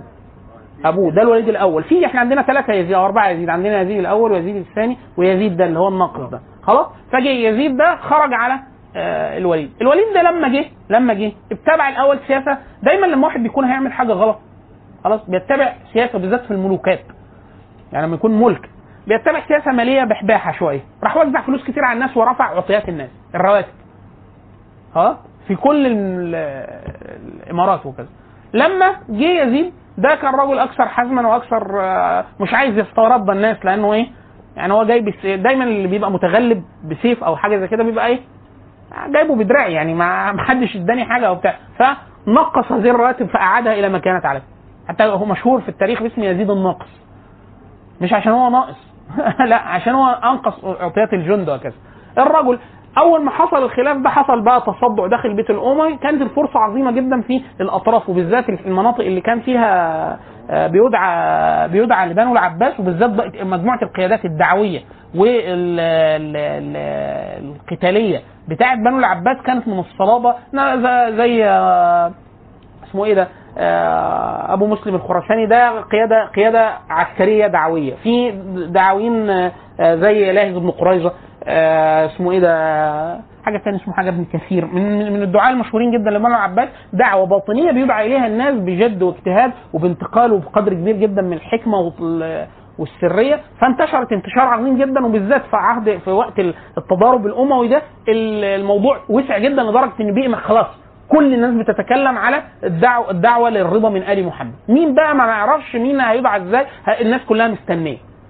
الناس كلها مستنية. بمقتل ال- الوليد. الوليد ده قتل وخرج عليه يزيد. لما جه يزيد الوضع إيه؟ استفحل. الناس كانت متصورة إن هو هيبدأ ياخد إجراءات وكذا. هذا الرجل إيه؟ لم يلبس إلا أن مات. خلاص؟ فالبيت الاموي تقريبا ما فيش حد يشار ليه بالبنان كده في ظل السياسة الداخلية حد يضبط الأمر. طبعا كانوا إيه بنو العباس لما لقوها فرصة عظيمة جدا فدعوا إلى أنفسهم. علنا قالوا يعني الناس تستعد لخروج هذا الخليفة المنتظر ودعوا الناس إلى أي حد من أتباعهم ب- للبس السواد. زي مميز كل الناس تلبس أسود المقاتلة والناس اللي هتنضم ليهم في الدعوة وكذا. لدرجة الموضوع إيه بدأوا يتعرضوا لبعض الولاة والأمراء في الحاجات الطرفية في الأطراف.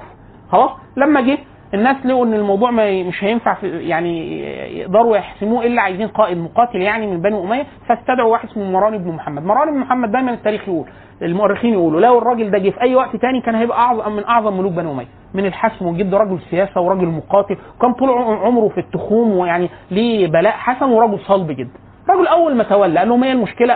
قالوا له العباسيين. قال لهم مين اللي بيشك فيه؟ بعت الجند جابوا إبراهيم اللي هو الإمام وقتلوه. يلا. أول حاجة لأنه فعلا كان هيبايع لإبراهيم. هو بالجواسيس والعيون وكذا أول حاجة عملها. خلاص؟ ولاده قدروا يهربوا. لكن هو لو أدركهم لقتلهم. اللي هم هيبقوا بعد كده أول خلفاء آه، أول خلفاء بني العباس. لكن الشاهد إن هو أول قرار خده الراجل ما عادش إيه يا ترى مش جابوا أول واحد. قال لهم فين؟ في الغالب مين؟ قالوا له إبراهيم راح جابه وقتله مباشرة. خلاص؟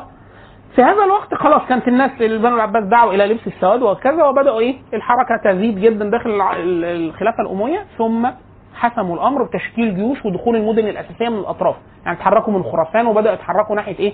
راحة إيه؟ البصرة وناحية الكوفة وبتاع. ثم فتحرك لهم آه، مروان بن محمد في عدة معارك. هو خض معارك معركة كبرى زي الذئب خسرها وبعد كده بدأوا يتتبعوه لغاية ما إيه؟ تجاوز الشام ودخل مصر. ثم قتل آه، هنا في مصر في معركة نهائية. ثم استتب لهم الأمر في البداية إن هو لا يوجد واحد مبايع من بني أمية. إيه اللي متبقي؟ هو قعد تقريبا مروان بن محمد قعد خمس سنين. من أول ما تولى وقتل إبراهيم لغاية ما تشكلت كل هذه الظواهر لغاية ما بدأ يصطدم معاهم في معارك مباشرة جيشه بجيوشهم ثم انتهى به الأمر إلى القتل في معركة فاصلة هنا مع عم آه، الخليفة ال- ال- اخو أخو إبراهيم يعني اللي هو علي. قتل مروان بن محمد فكان إحنا دايما بيؤرخ بقتل مروان بن محمد بنهايه الخلافة الأموية لأنه لم يكن لهم خليفة أو أمير في المشرق. 132 هجري إحنا كده بنقول إيه خلاص مفيش بني أمية. ثم بايع الناس ال- المنصور آه، كأول خليفة اول اول أول خليفة عباسي. هو هنا بقى الفكرة إن هو بنو العباس هو بيقولوا البيعه للرضا من آل محمد. الرضا من آل محمد يعني من بنو علي ومن بنو عباس. هو على الحقيقة كانت الدعوة لبني العباس. وعشان كده ده دي حاجة كويسة جدا من من النوادر التاريخية.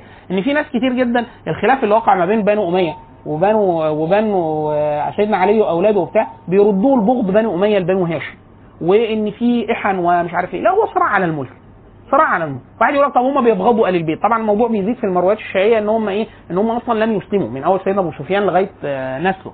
إحنا بنقول إيه؟ حلو القراءة الارشيفيه دي يعني اللي هو فكرة إيه؟ اللي هو بيسموها الشيطانة. طيب بنو العباس دول مش من آل البيت؟ كم العلويين اللي قتلوا في خلاف بنو العباس بسيوف؟ بن عباس. ب- بسيوف يعني ده من العلويين دول من نسل النبي صلى الله عليه وسلم ودول من نسل النبي صلى الله عليه وسلم دول من أولاد العباس ودول من أولاد علي. خلاص؟ والمظلمة كلها وقعت على أبناء علي بن أبي طالب. خلاص؟ من وصلت إلى الخلافة؟ هم أبناء العباس. ومن قتلوا من العلويين؟ في عهد العباسيين أكثر بكثير جدا من العلويين اللي قتلوا في عهد بني أمية. هي فكرة إن إيه؟ دايما كده أهل- المؤرخين يقولوا إيه؟ الملك عقيم. الملك عقيم. يعني لا يترك أحد. بيقتل كل الناس. ما يغصبش حد. ليه؟ الناس إذا تحامت على الملك يعني حتى دايما أهل السلوك والأخلاق يقولوا آخر شهوة تخرج من قلوب الصالحين حب الرياسه يعني في واحد يقول لك اصل متواضع مش عارف إيه. شوف جربه في منصب. شوفوا هيبقى شكله إيه. شوفوا عشان في واحد يقول لك أصله مش عارف إيه لا. أحيانا الإنسان الإنسان يتواضع أو يتظاهر بالتواضع لأنه ليس لديه من السلطة الكافية. لكن إذا صارت إليه سلطة تحول. يعني أنا شفت في حياتي قصيرة يعني شفت ناس دكاترة عندنا في الجامعة. دكتور وأستاذ وراجل أكاديمي وطول عمره يعني ما اكلتش أي ليه سلطة ظالمة يعني ده لا شرطة ولا قضاء ولا جيش ولا مش يعني بعيد تمام. لما أوكل إليه منصب مش ممكن. كم كبر وعجرفه وظلم وبغي و... وحاجة عجيبة جدا. هو هو نفس الشخص اللي الطلبة كلها كانت بتحبه ومتواضع وبتاع. أنا أدركت واحد بعينه الطلبة كانوا يعني تقول له إحنا بتحب مين في الكلية دي؟ يقول لك الدكتور فلان. ممكن يسهر معاهم كان مثلا لغاية الفجر في المعامل عشان مشاريع التخرج وبتاع وحب غير أب. أب. شفته لما بقي عميد. طالب كان عنده مشكلة فرايح عايز يشكي له مشكله فراح يعني هو كان الدكتور طالع راح مكتبه فالطالب قابله في ساحة مساحات الكلية واسعة. فمد ايده السلام عليكم ازيك يا دكتور؟ هيسلم عليه عشان يبدأ الشكوى. فهو حاطط ايديه في جنبه قال له لا. ما رضيش يسلم عليه.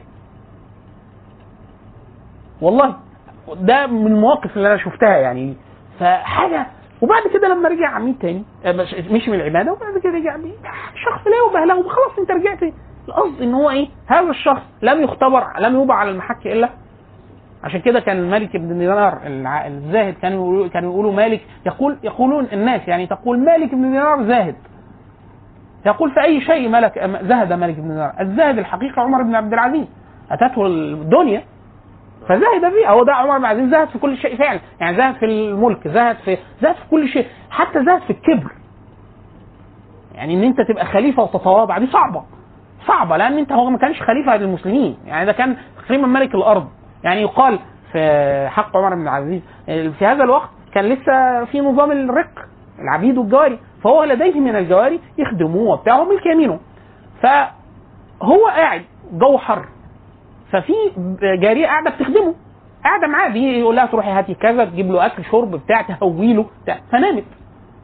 انسان سبحان الله ده حاجة ليست هي ده خليفة وهي من الخدم وبتاع بس نع- نعست نامت.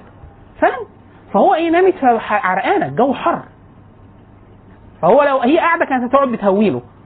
فهي قعدت نايمة فهو مسك مروحة وقعد يهولها مش بني آدم نايم فقعد يهول فهي لما صحت اللي هو إيه؟ اللي هو يعني يعني ده مصيبة. يعني أنت نامت وهي في الشغل وخليفه بي- بيعمل العكس. فلا سبحان الله العظيم يعني مش في حر وانت نايمة حاجة كده. فاللي هو إيه؟ لا ده ده في حاجة تانية.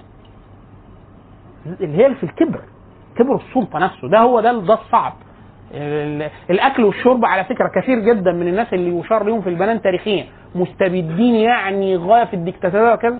زهاد في النساء وفي الخمور وفي الشهوات وفي كل حاجة. إلا شهوة السلطة. يعني تقول لك فلان يقول لك لا ده ما كانش ليه أي مغامرات نسائية ولا خمور ولا عربدة ولا وما كانش حرامي وما خدش فلوس وما سابش. فكان ماذا؟ الكبر يا مولانا اللي بيدخل النار ده ده عمل قلبي. آه. إيه؟ آه ذرة من كبر مش مش محتاج. عشان كده هو بيقول- يكون بيكون مستكفي. مش محتاج إيه؟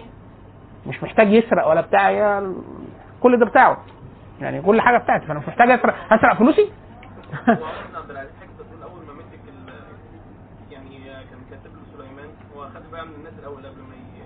هو بويع بويع بيعة مشتركة. سلمان سليمان بن عبد الملك لما قال يزيد رجاء بن حيوه لما أقنعه يبايع عمر بن عبد العزيز يكتب له كتاب بهذا. فكتب. قال بس أنا لو بايعته لو أنا كتبت له كتاب البيت المراني ما يرضاش. يعني بيت بني اميه ما يرضوش وبالذات إن هو مش عارفين مين اللي جاي بعده فهو يبقى أكيد هو هيعمل حاجة غ... يعني هيعمل حاجة غريبة. فقال له لا أنت تلزمه. تكتب. البيعة الاثنين ورا بعض. عمر بن عبد العزيز ووراه يزيد بن عبد الملك. فلو لقوا حد من بقى ال عبد الملك هيسكتوا. عشان كده كان أول ما عي سليمان آه، آه، بن عبد الملك وكان في طريق الفراش فكل الناس آه، عايزين يعرفوا مين هيستخلف مين بعده. وكل بني أمية عايزين يعرفوا هو الملك و... يعني أنا أبقى ملك ولا لسه شوية وبتاع. فهشام بن عبد الملك كان كل ما يقابل رجاء بن حيوة وكان رجاء بن حيوة رجل صارم هو وزير ودول من بيت بيت الخلافه كان من الصرامة والقوة وكان فقيه وعالم وبتاع. كان يقول له هو الخليفة ولا مين؟ يقول له وما شأنك؟ وما انت يعني وتتدخل في اللي مالكش فيه. فلما أخذ عليه كتب الكتاب فكتب عبد الملك كتب عمر بن عبد العزيز وكتب يزيد بعده خلاص وختم الخليفة وبتاع توفي. فرجع بن حيوه جمع البيت الاموي وقال لهم إيه؟ لا لا ده جمعهم كده جمعهم. وقال لهم إيه؟ بايعوا على الكتاب. أدي الكتاب ودي خاتم الخليفة بايعوا على اللي في الكتاب. فقالوا له ماشي طبعا هنبايع قال لهم لا تبايعوا والحرس حواليهم وبتاع بايعوا وبعد كده غاب شوية تانية ورجع. ومراته حتى ما تعرفش إن هو توفي. مرات قال له إيه؟ قال لهم إيه؟ آه بايعوا تاني على اللي في الكتاب. قالوا خلاص قد بايعنا و- وأيضا بايعوا تاني. فقالوا له ماشي. فبايع. ثم نصب عليهم الحرس يعني وقف الحرس اللي هو حرس الخليفة. فقال لهم وراح ما فتح ده. وقال لهم إيه؟ هذا آخر عهد. قال لهم أما صاحبكم فقد مات. مات بقى خلاص عشان بس يعني إيه كده لأن هو لو قال لهم في الأول مات ممكن لا هو خلاص بايعوا كل النا- وبتاع وبعد كده قال لهم إيه؟ آه لغاية ما وصل عمر بن عبد العزيز فقام هشام بن عبد الملك أول ما قال فقد استخلاف عمر بن عبد العزيز لسه ما كملش الكتاب راح هشام بن عبد الملك قال لا والله أقول لك لا ما فيش إيه ده؟ طلع خالص من ولاد عبد الملك فقال اجلس وإلا ضربت عنقك ده وزير. بس الثاني هيبوظ الموضوع. قال له هتقعد ولا أقتلك؟ أنتوا لسه مبايعين على الكتاب قال له خلاص اقعد. قال له ومن بعده يزيد بن الملك فقال له قد رضيت.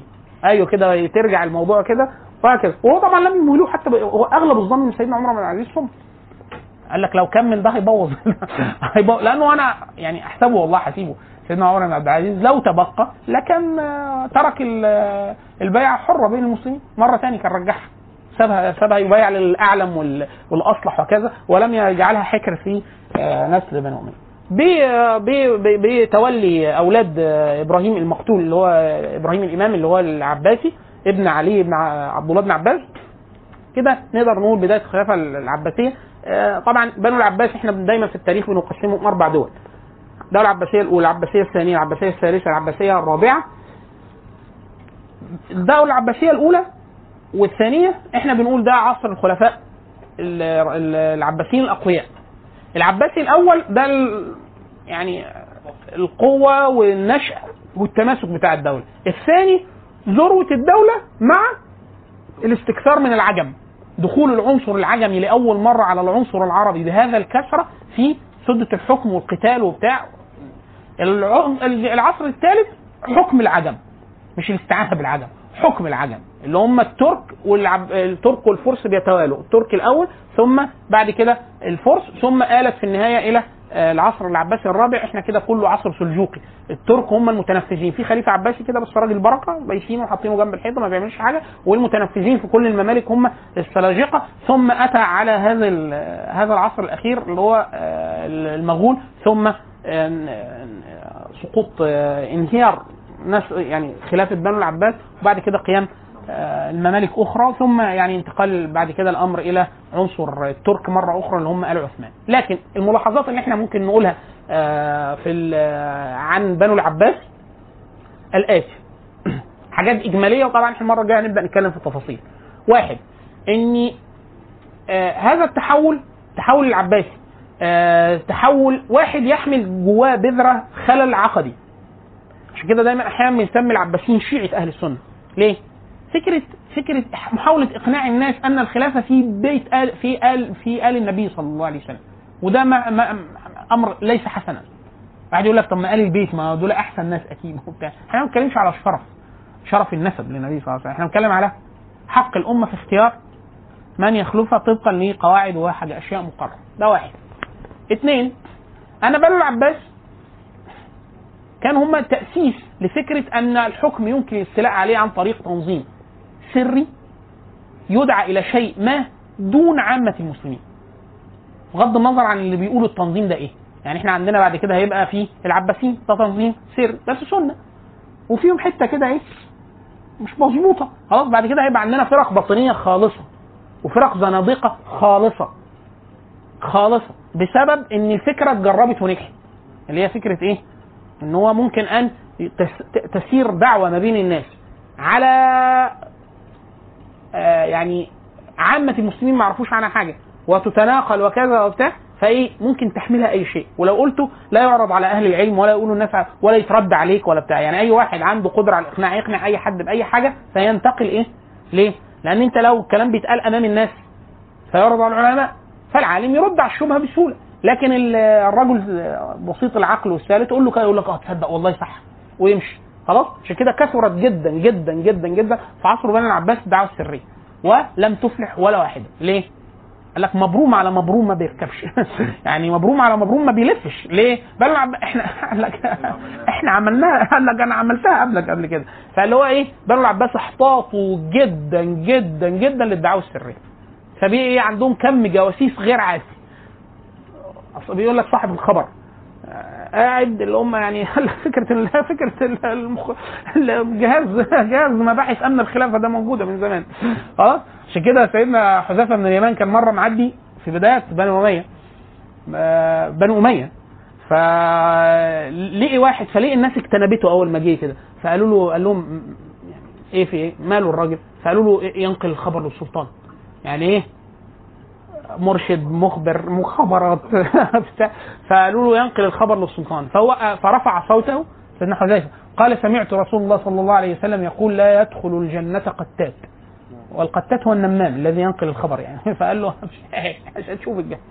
عشان تقعد خباص مش هتخش. آه. فبنو العباس استكثروا جدا من هذا ثلاثة.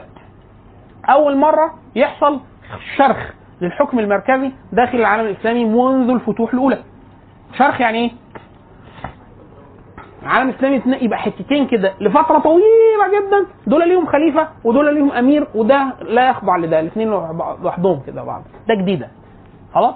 إيه اللي حصل؟ إن بنو أمية لما تم يعني تم تتبعهم في المشرق تم قتل عدد كبير جدا منهم من أمرائهم والمقاتلين بتوعتهم وكذا.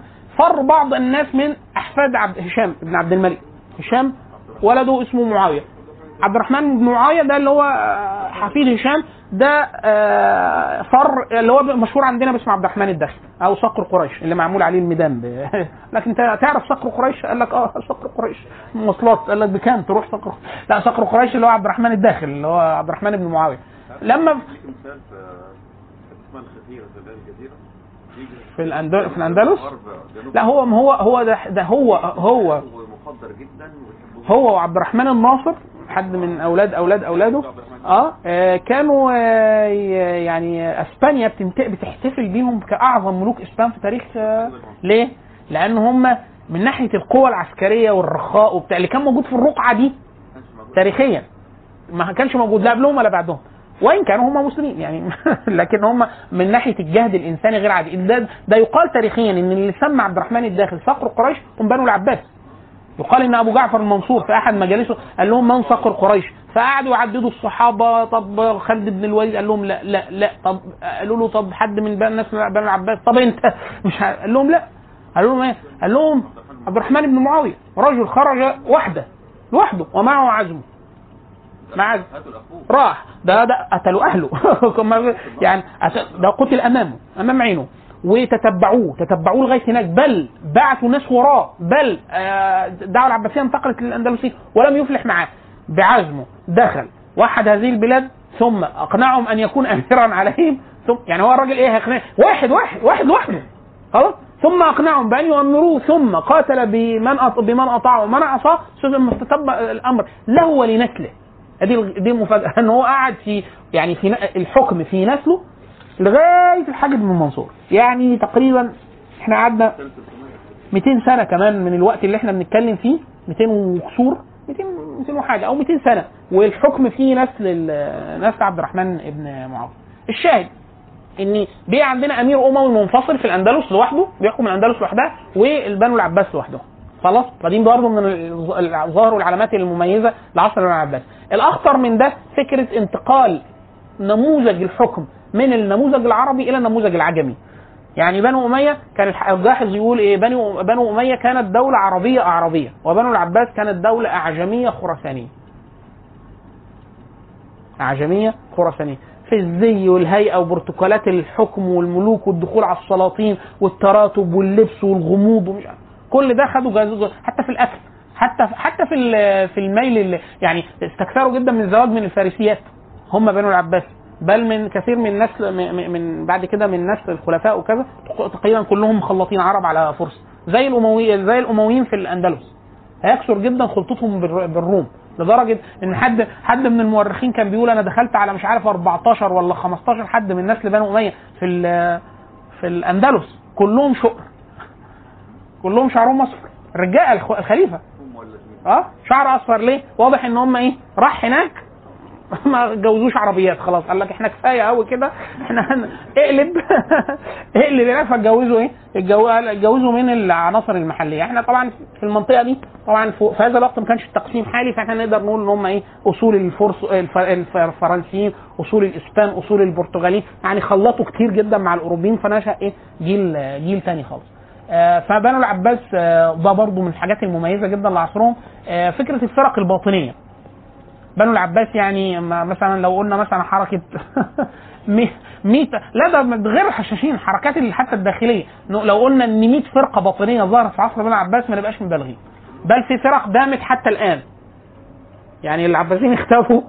خلاص؟ يعني مثلا الإسماعيلية. الفرقه الإسماعيلية. قامت ليهم خلافه في الدولة الفاطميه وحكموا مساحات ضخمة جدا من الأراضي. وحتى الآن لهم نفوذ غير عادي. غير عادي في العالم الإسلامي وغير الإسلامي. لو حد عايز يقرأ عن الإسماعيلية دي خاصه لأن فرقة تستحق الانتباه. إزاي حد على مر التاريخ فرقة باطنيه تحافظ على نفسها؟ يعني إحنا عندنا وثائق لم تنشر عن الإسماعيلية إلا من 10 سنين فاتوا 15 البارة الدودية منهم لكن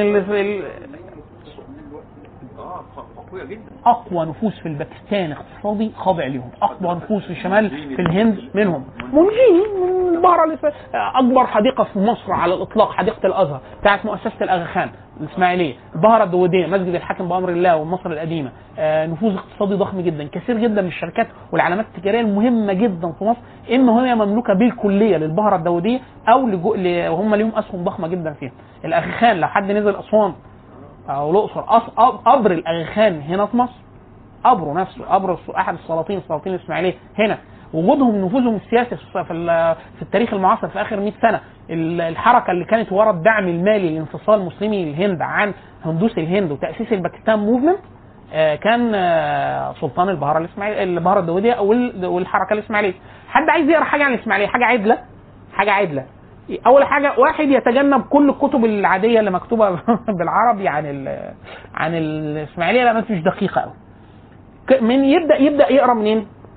يقرأ يبدأ من كتاب آه، الدولة الفاطمية قراءة جديدة بتاع دكتور أيمن فؤاد سيد علامة أيمن فؤاد سيد. راجل بتاع تحقيق ومدقق جدا. الكتاب ده يعتبر الأول من نوعه في المكتبة العربية كتاب كبير طبعه الهيئه المصرية. الدولة الفاطمية قراءة جديدة. بتاع أيمن فؤاد سيد لأنه الراجل اطلع على وثائق كانت لأول مرة تنتشر عن دولة تنشر عن الدولة الإسماعيلية، طب اشمعنى ليه إحنا أول مرة حاليا في وثائق بتنشر عن الحركة الإسماعيلية؟ إن تم تأسيس مركز دراسات الدعوة الإسماعيلية أو الحركة الإسماعيلية في بريطانيا موجود حتى الآن، فالإسماعيلية بدأوا يسيبوا جزء كبير جدا من وثائقهم السرية. إحنا من شوف إحنا بنتكلم إيه دلوقتي. فبقت الناس بدأت تعرف. أشهر اسم على الإطلاق في تاريخ الحركة الإسماعيلية فرهاد دفتري. فرهاد دفتري واحد اللي هو رئيس ال رئيس ال ال- اللي هي المؤسسة المؤسسة الإسماعيلية اللي هي ال- المركز اللي إحنا كنا بنقول عليه مركز الدراسات الإسماعيلية هو اللي ماسكه فرهاد دفتري. والغريب إن فرهاد دفتري شيعي إمامي يعني مش إسماعيلي. بس هو راجل أكاديمي تقيل جدا ومتخصص. ليه أكتر في المكتبة العربية اللي مترجم من كتبه أكتر من خمس أو ست كتب. معظمها موجودة PDF يعني حاجة عن الحشاشين موجود حاجة عن آه، الإسماعيليين في العصر الوسيط حاجة عن آه، الاسماعيلي الحركة الإسماعيلية من الأول من التأسيس للنشاه إزاي بقت هذه الجماعة عبر هذه العصور وعبر تغ... والاستعمار والحركات السنية وتعقبهم وتعمل تعقبهم الشيعه والسنة؟ لأن الإسماعيلية مش مرضى عليهم قوي من الإمامية بل الإمامية بيكفروهم في الغالب. ف... ففرهاد دفتري اسمه ممتاز جدا في الفهم. لو حد عايز يفهم حاجة عدلة يعني حاجة كويسة وبالذات عن الحشاشين لأن الحشاشين حش- حشاش- الحشاشين حاليا آه العالم كله حاليا شبه يعرفهم الأطفال يعرفوهم حاليا السبب؟ أيوه اللعبه أيوه. مركز أنت معانا. إيه؟ اللعبة وإيه تاني؟ والأفلام. اساسن كريد أيوه اللي هي اللي هم الحشاشين. كلمة اساسن نفسها م- جاية من الح... هي كده جاية من الحشاشين. وبعد كده إيه؟ يعني إيه؟ رواية؟ اسمها إيه؟ يا مين كتبها؟ أنا قريت حاجة زمان في سلسلة فانتازيا لأحمد خالد توفيق كان اسمها قلعة الموت لطيفة جدا عن قلعة عن الحشاشين بس الرواية لمين. تفتكر اسم المؤلف؟ نشوفها نشوفها شوف حشيش يعني عامل حاسم في تاريخ الأمم طبعا كان كان في كان في طبعا كم كم فتاوى ضخمة جدا في الوقت ده ومن قبله ومن بعده لأن دي من يعتبر من أول حركات ليها أيديولوجيا تحت تأثير مادة لها أثر نفسي آه، ضبطوا العالم الإسلامي لغاية ما جه المغول قضوا على هذه الحركة ودي من حسنات المغول. عن إيه؟ الدولة المرابطيه؟ وفي في كذا حد مغربي عامل شغل كويس جدا لأن المغاربة دي منطقتهم ف لكن مع مع مش مش مش, لا يحضرني حاجة مميزة دلوقتي ممكن ارجع للقائمة بتاعت القراءه القراءه المنهجية بتاعتنا دي وأجيب لك حاجة تبدأ بيها في ك- في في كتابات هم عليهم كتابات ضخمة لكن هم المغاربة مميزين قوي في المساحة دي. طيب لو حد لحظة هات البتاع اللي أنت بتاكله ده هاته. هو ده اللي مخليك تسأل فيه حد لو حد عنده سؤال قبل ما يعني آه، إحنا المرة الجاية أدينا بنقول عشان الناس اللي كان جاية متأخرة وبتاع إحنا المرة الجاية آخر مرة إن شاء الله يوم الأربع القادم. مش الحد. الأربع القادم. من أربعة لستة. مش من أربعة ونص من أربعة. خلاص؟ فاحنا نيجي كده إيه؟ عايز تيجوا. لازم تكونوا شاربين قهوة أي منبهات بلاش سجاير. ليه؟ إحنا هنبقى قاعدين عارفين القطار الدودة؟ اللي هو بتاع اللي هو انت ماشي بسرعة جدا وبتاع. إحنا هنبقى بسم الله الرحمن الرحيم. خليفة المنصور أبو جعفر مصر هارون الرشيد. يعني إيه؟ في جزء كبير جدا هتضغطه لأن إحنا عايزين نقف على محطات. طبعا إحنا كل سرد في الأصل سرد تصويري مثلا يعني أنت بس تعرف المراحل. لكن في محطات بنو عباس الدولة قعدت من 132 هجري ل 656 هجري. فالجماعة قعدوا معانا 500 سنة تقريبا. فعايزين نقف على شوية محطات كده. ليها مس بعد كده يعني ثابت أثر فيه لأنه بنو عصر بنو عباس هو العصر الذي دونت فيه جميع علوم الإسلام. من أول الحديث لغاية الفقه لغاية اللغة لغاية المعاجم. فكل كلام عن أي شيء من علوم الإسلام ولا بد ولا بد لازم يرجعك لتحرير هذه المعلومة داخل العصر العباسي. فاكنك وأنت بتتكلم عن أي علم من العلوم التراثية لعلوم الإسلام وكأنك بتتكلم عن جزء من تاريخ بنو العباس. خلاص؟ فلازم نقف عند شوية محطات مهمة لأن كل دواوين السنة الأساسية كتبت في هذا العصر. كل الكتب الأساسية في علم القراءات والنحو والمعاجم الأساسية والفرق الضالة وردوا على بعض والكتب المؤسسة لمعظم الفرق كتبت في هذا العصر. فإحنا عايزين نقف على شوية محطات ونقول شوية مراجع كويسين بحيث لأن أنت لو مسكت بنو العباس في إيدك كده التاريخ القديم كله بتاع الحضارة الإسلامية تبقى ماسكه متحكم فيه. ولو قدرت تمسك آل عثمان كويس تاريخ ما الحقبة بعد انهيار الدولة العباسية هتبقى انت إيه؟ الحديث عارف كل الحاليه لأنه أول ما تيجي تتكلم عن تاريخ الهند أنت بتتكلم عن تاريخ الخلافه الع- العثمانية بشكل غير مباشر. لو بتتكلم عن مصر بتتكلم عن جزء من الخلافة العثمانية وبشكل غير مباشر. بتتكلم عن أوروبا بشكل غير يعني هم كانوا مبرشطين على الخريطة كلها بتاعت العالم بصراحة. علينا وعلى يعني هم كانوا منكدين على المسلمين وعلى الكفار. يعني ما سابوش حتة ما فلا فعايزين نقف عليهم. طيب. إيه؟ والله إحنا المرة الجاية آخر مرة فهنشوف. إيه لكن إحنا لو وقفنا على اول يعني هيبقى حاجة عظيمة. هنشوف. أنا والله المرة الجاية على حسب الساعة والطاقة. يعني إيه بس في محطات لازم بقول لك بسبب إن هي فكرة إن فترة التدوين والعلوم وبتاع كانت مهمة فلازم نقف. الأستاذ عشان ده آخر سؤال.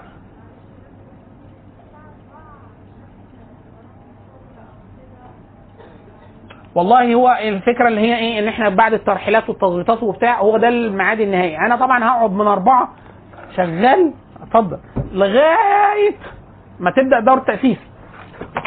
لا حاسس حاسس كده خلاص؟ اتفضلي.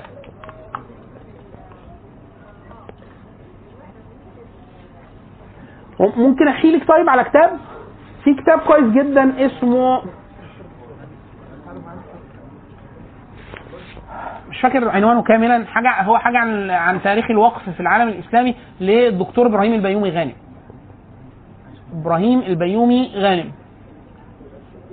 ده هيفيدك جدا. والمقدمة بتاعت ال- رسالة الدكتوراه بتاعت الدكتور إبراهيم البيومي غانم الأوقاف والسياسة في مصر.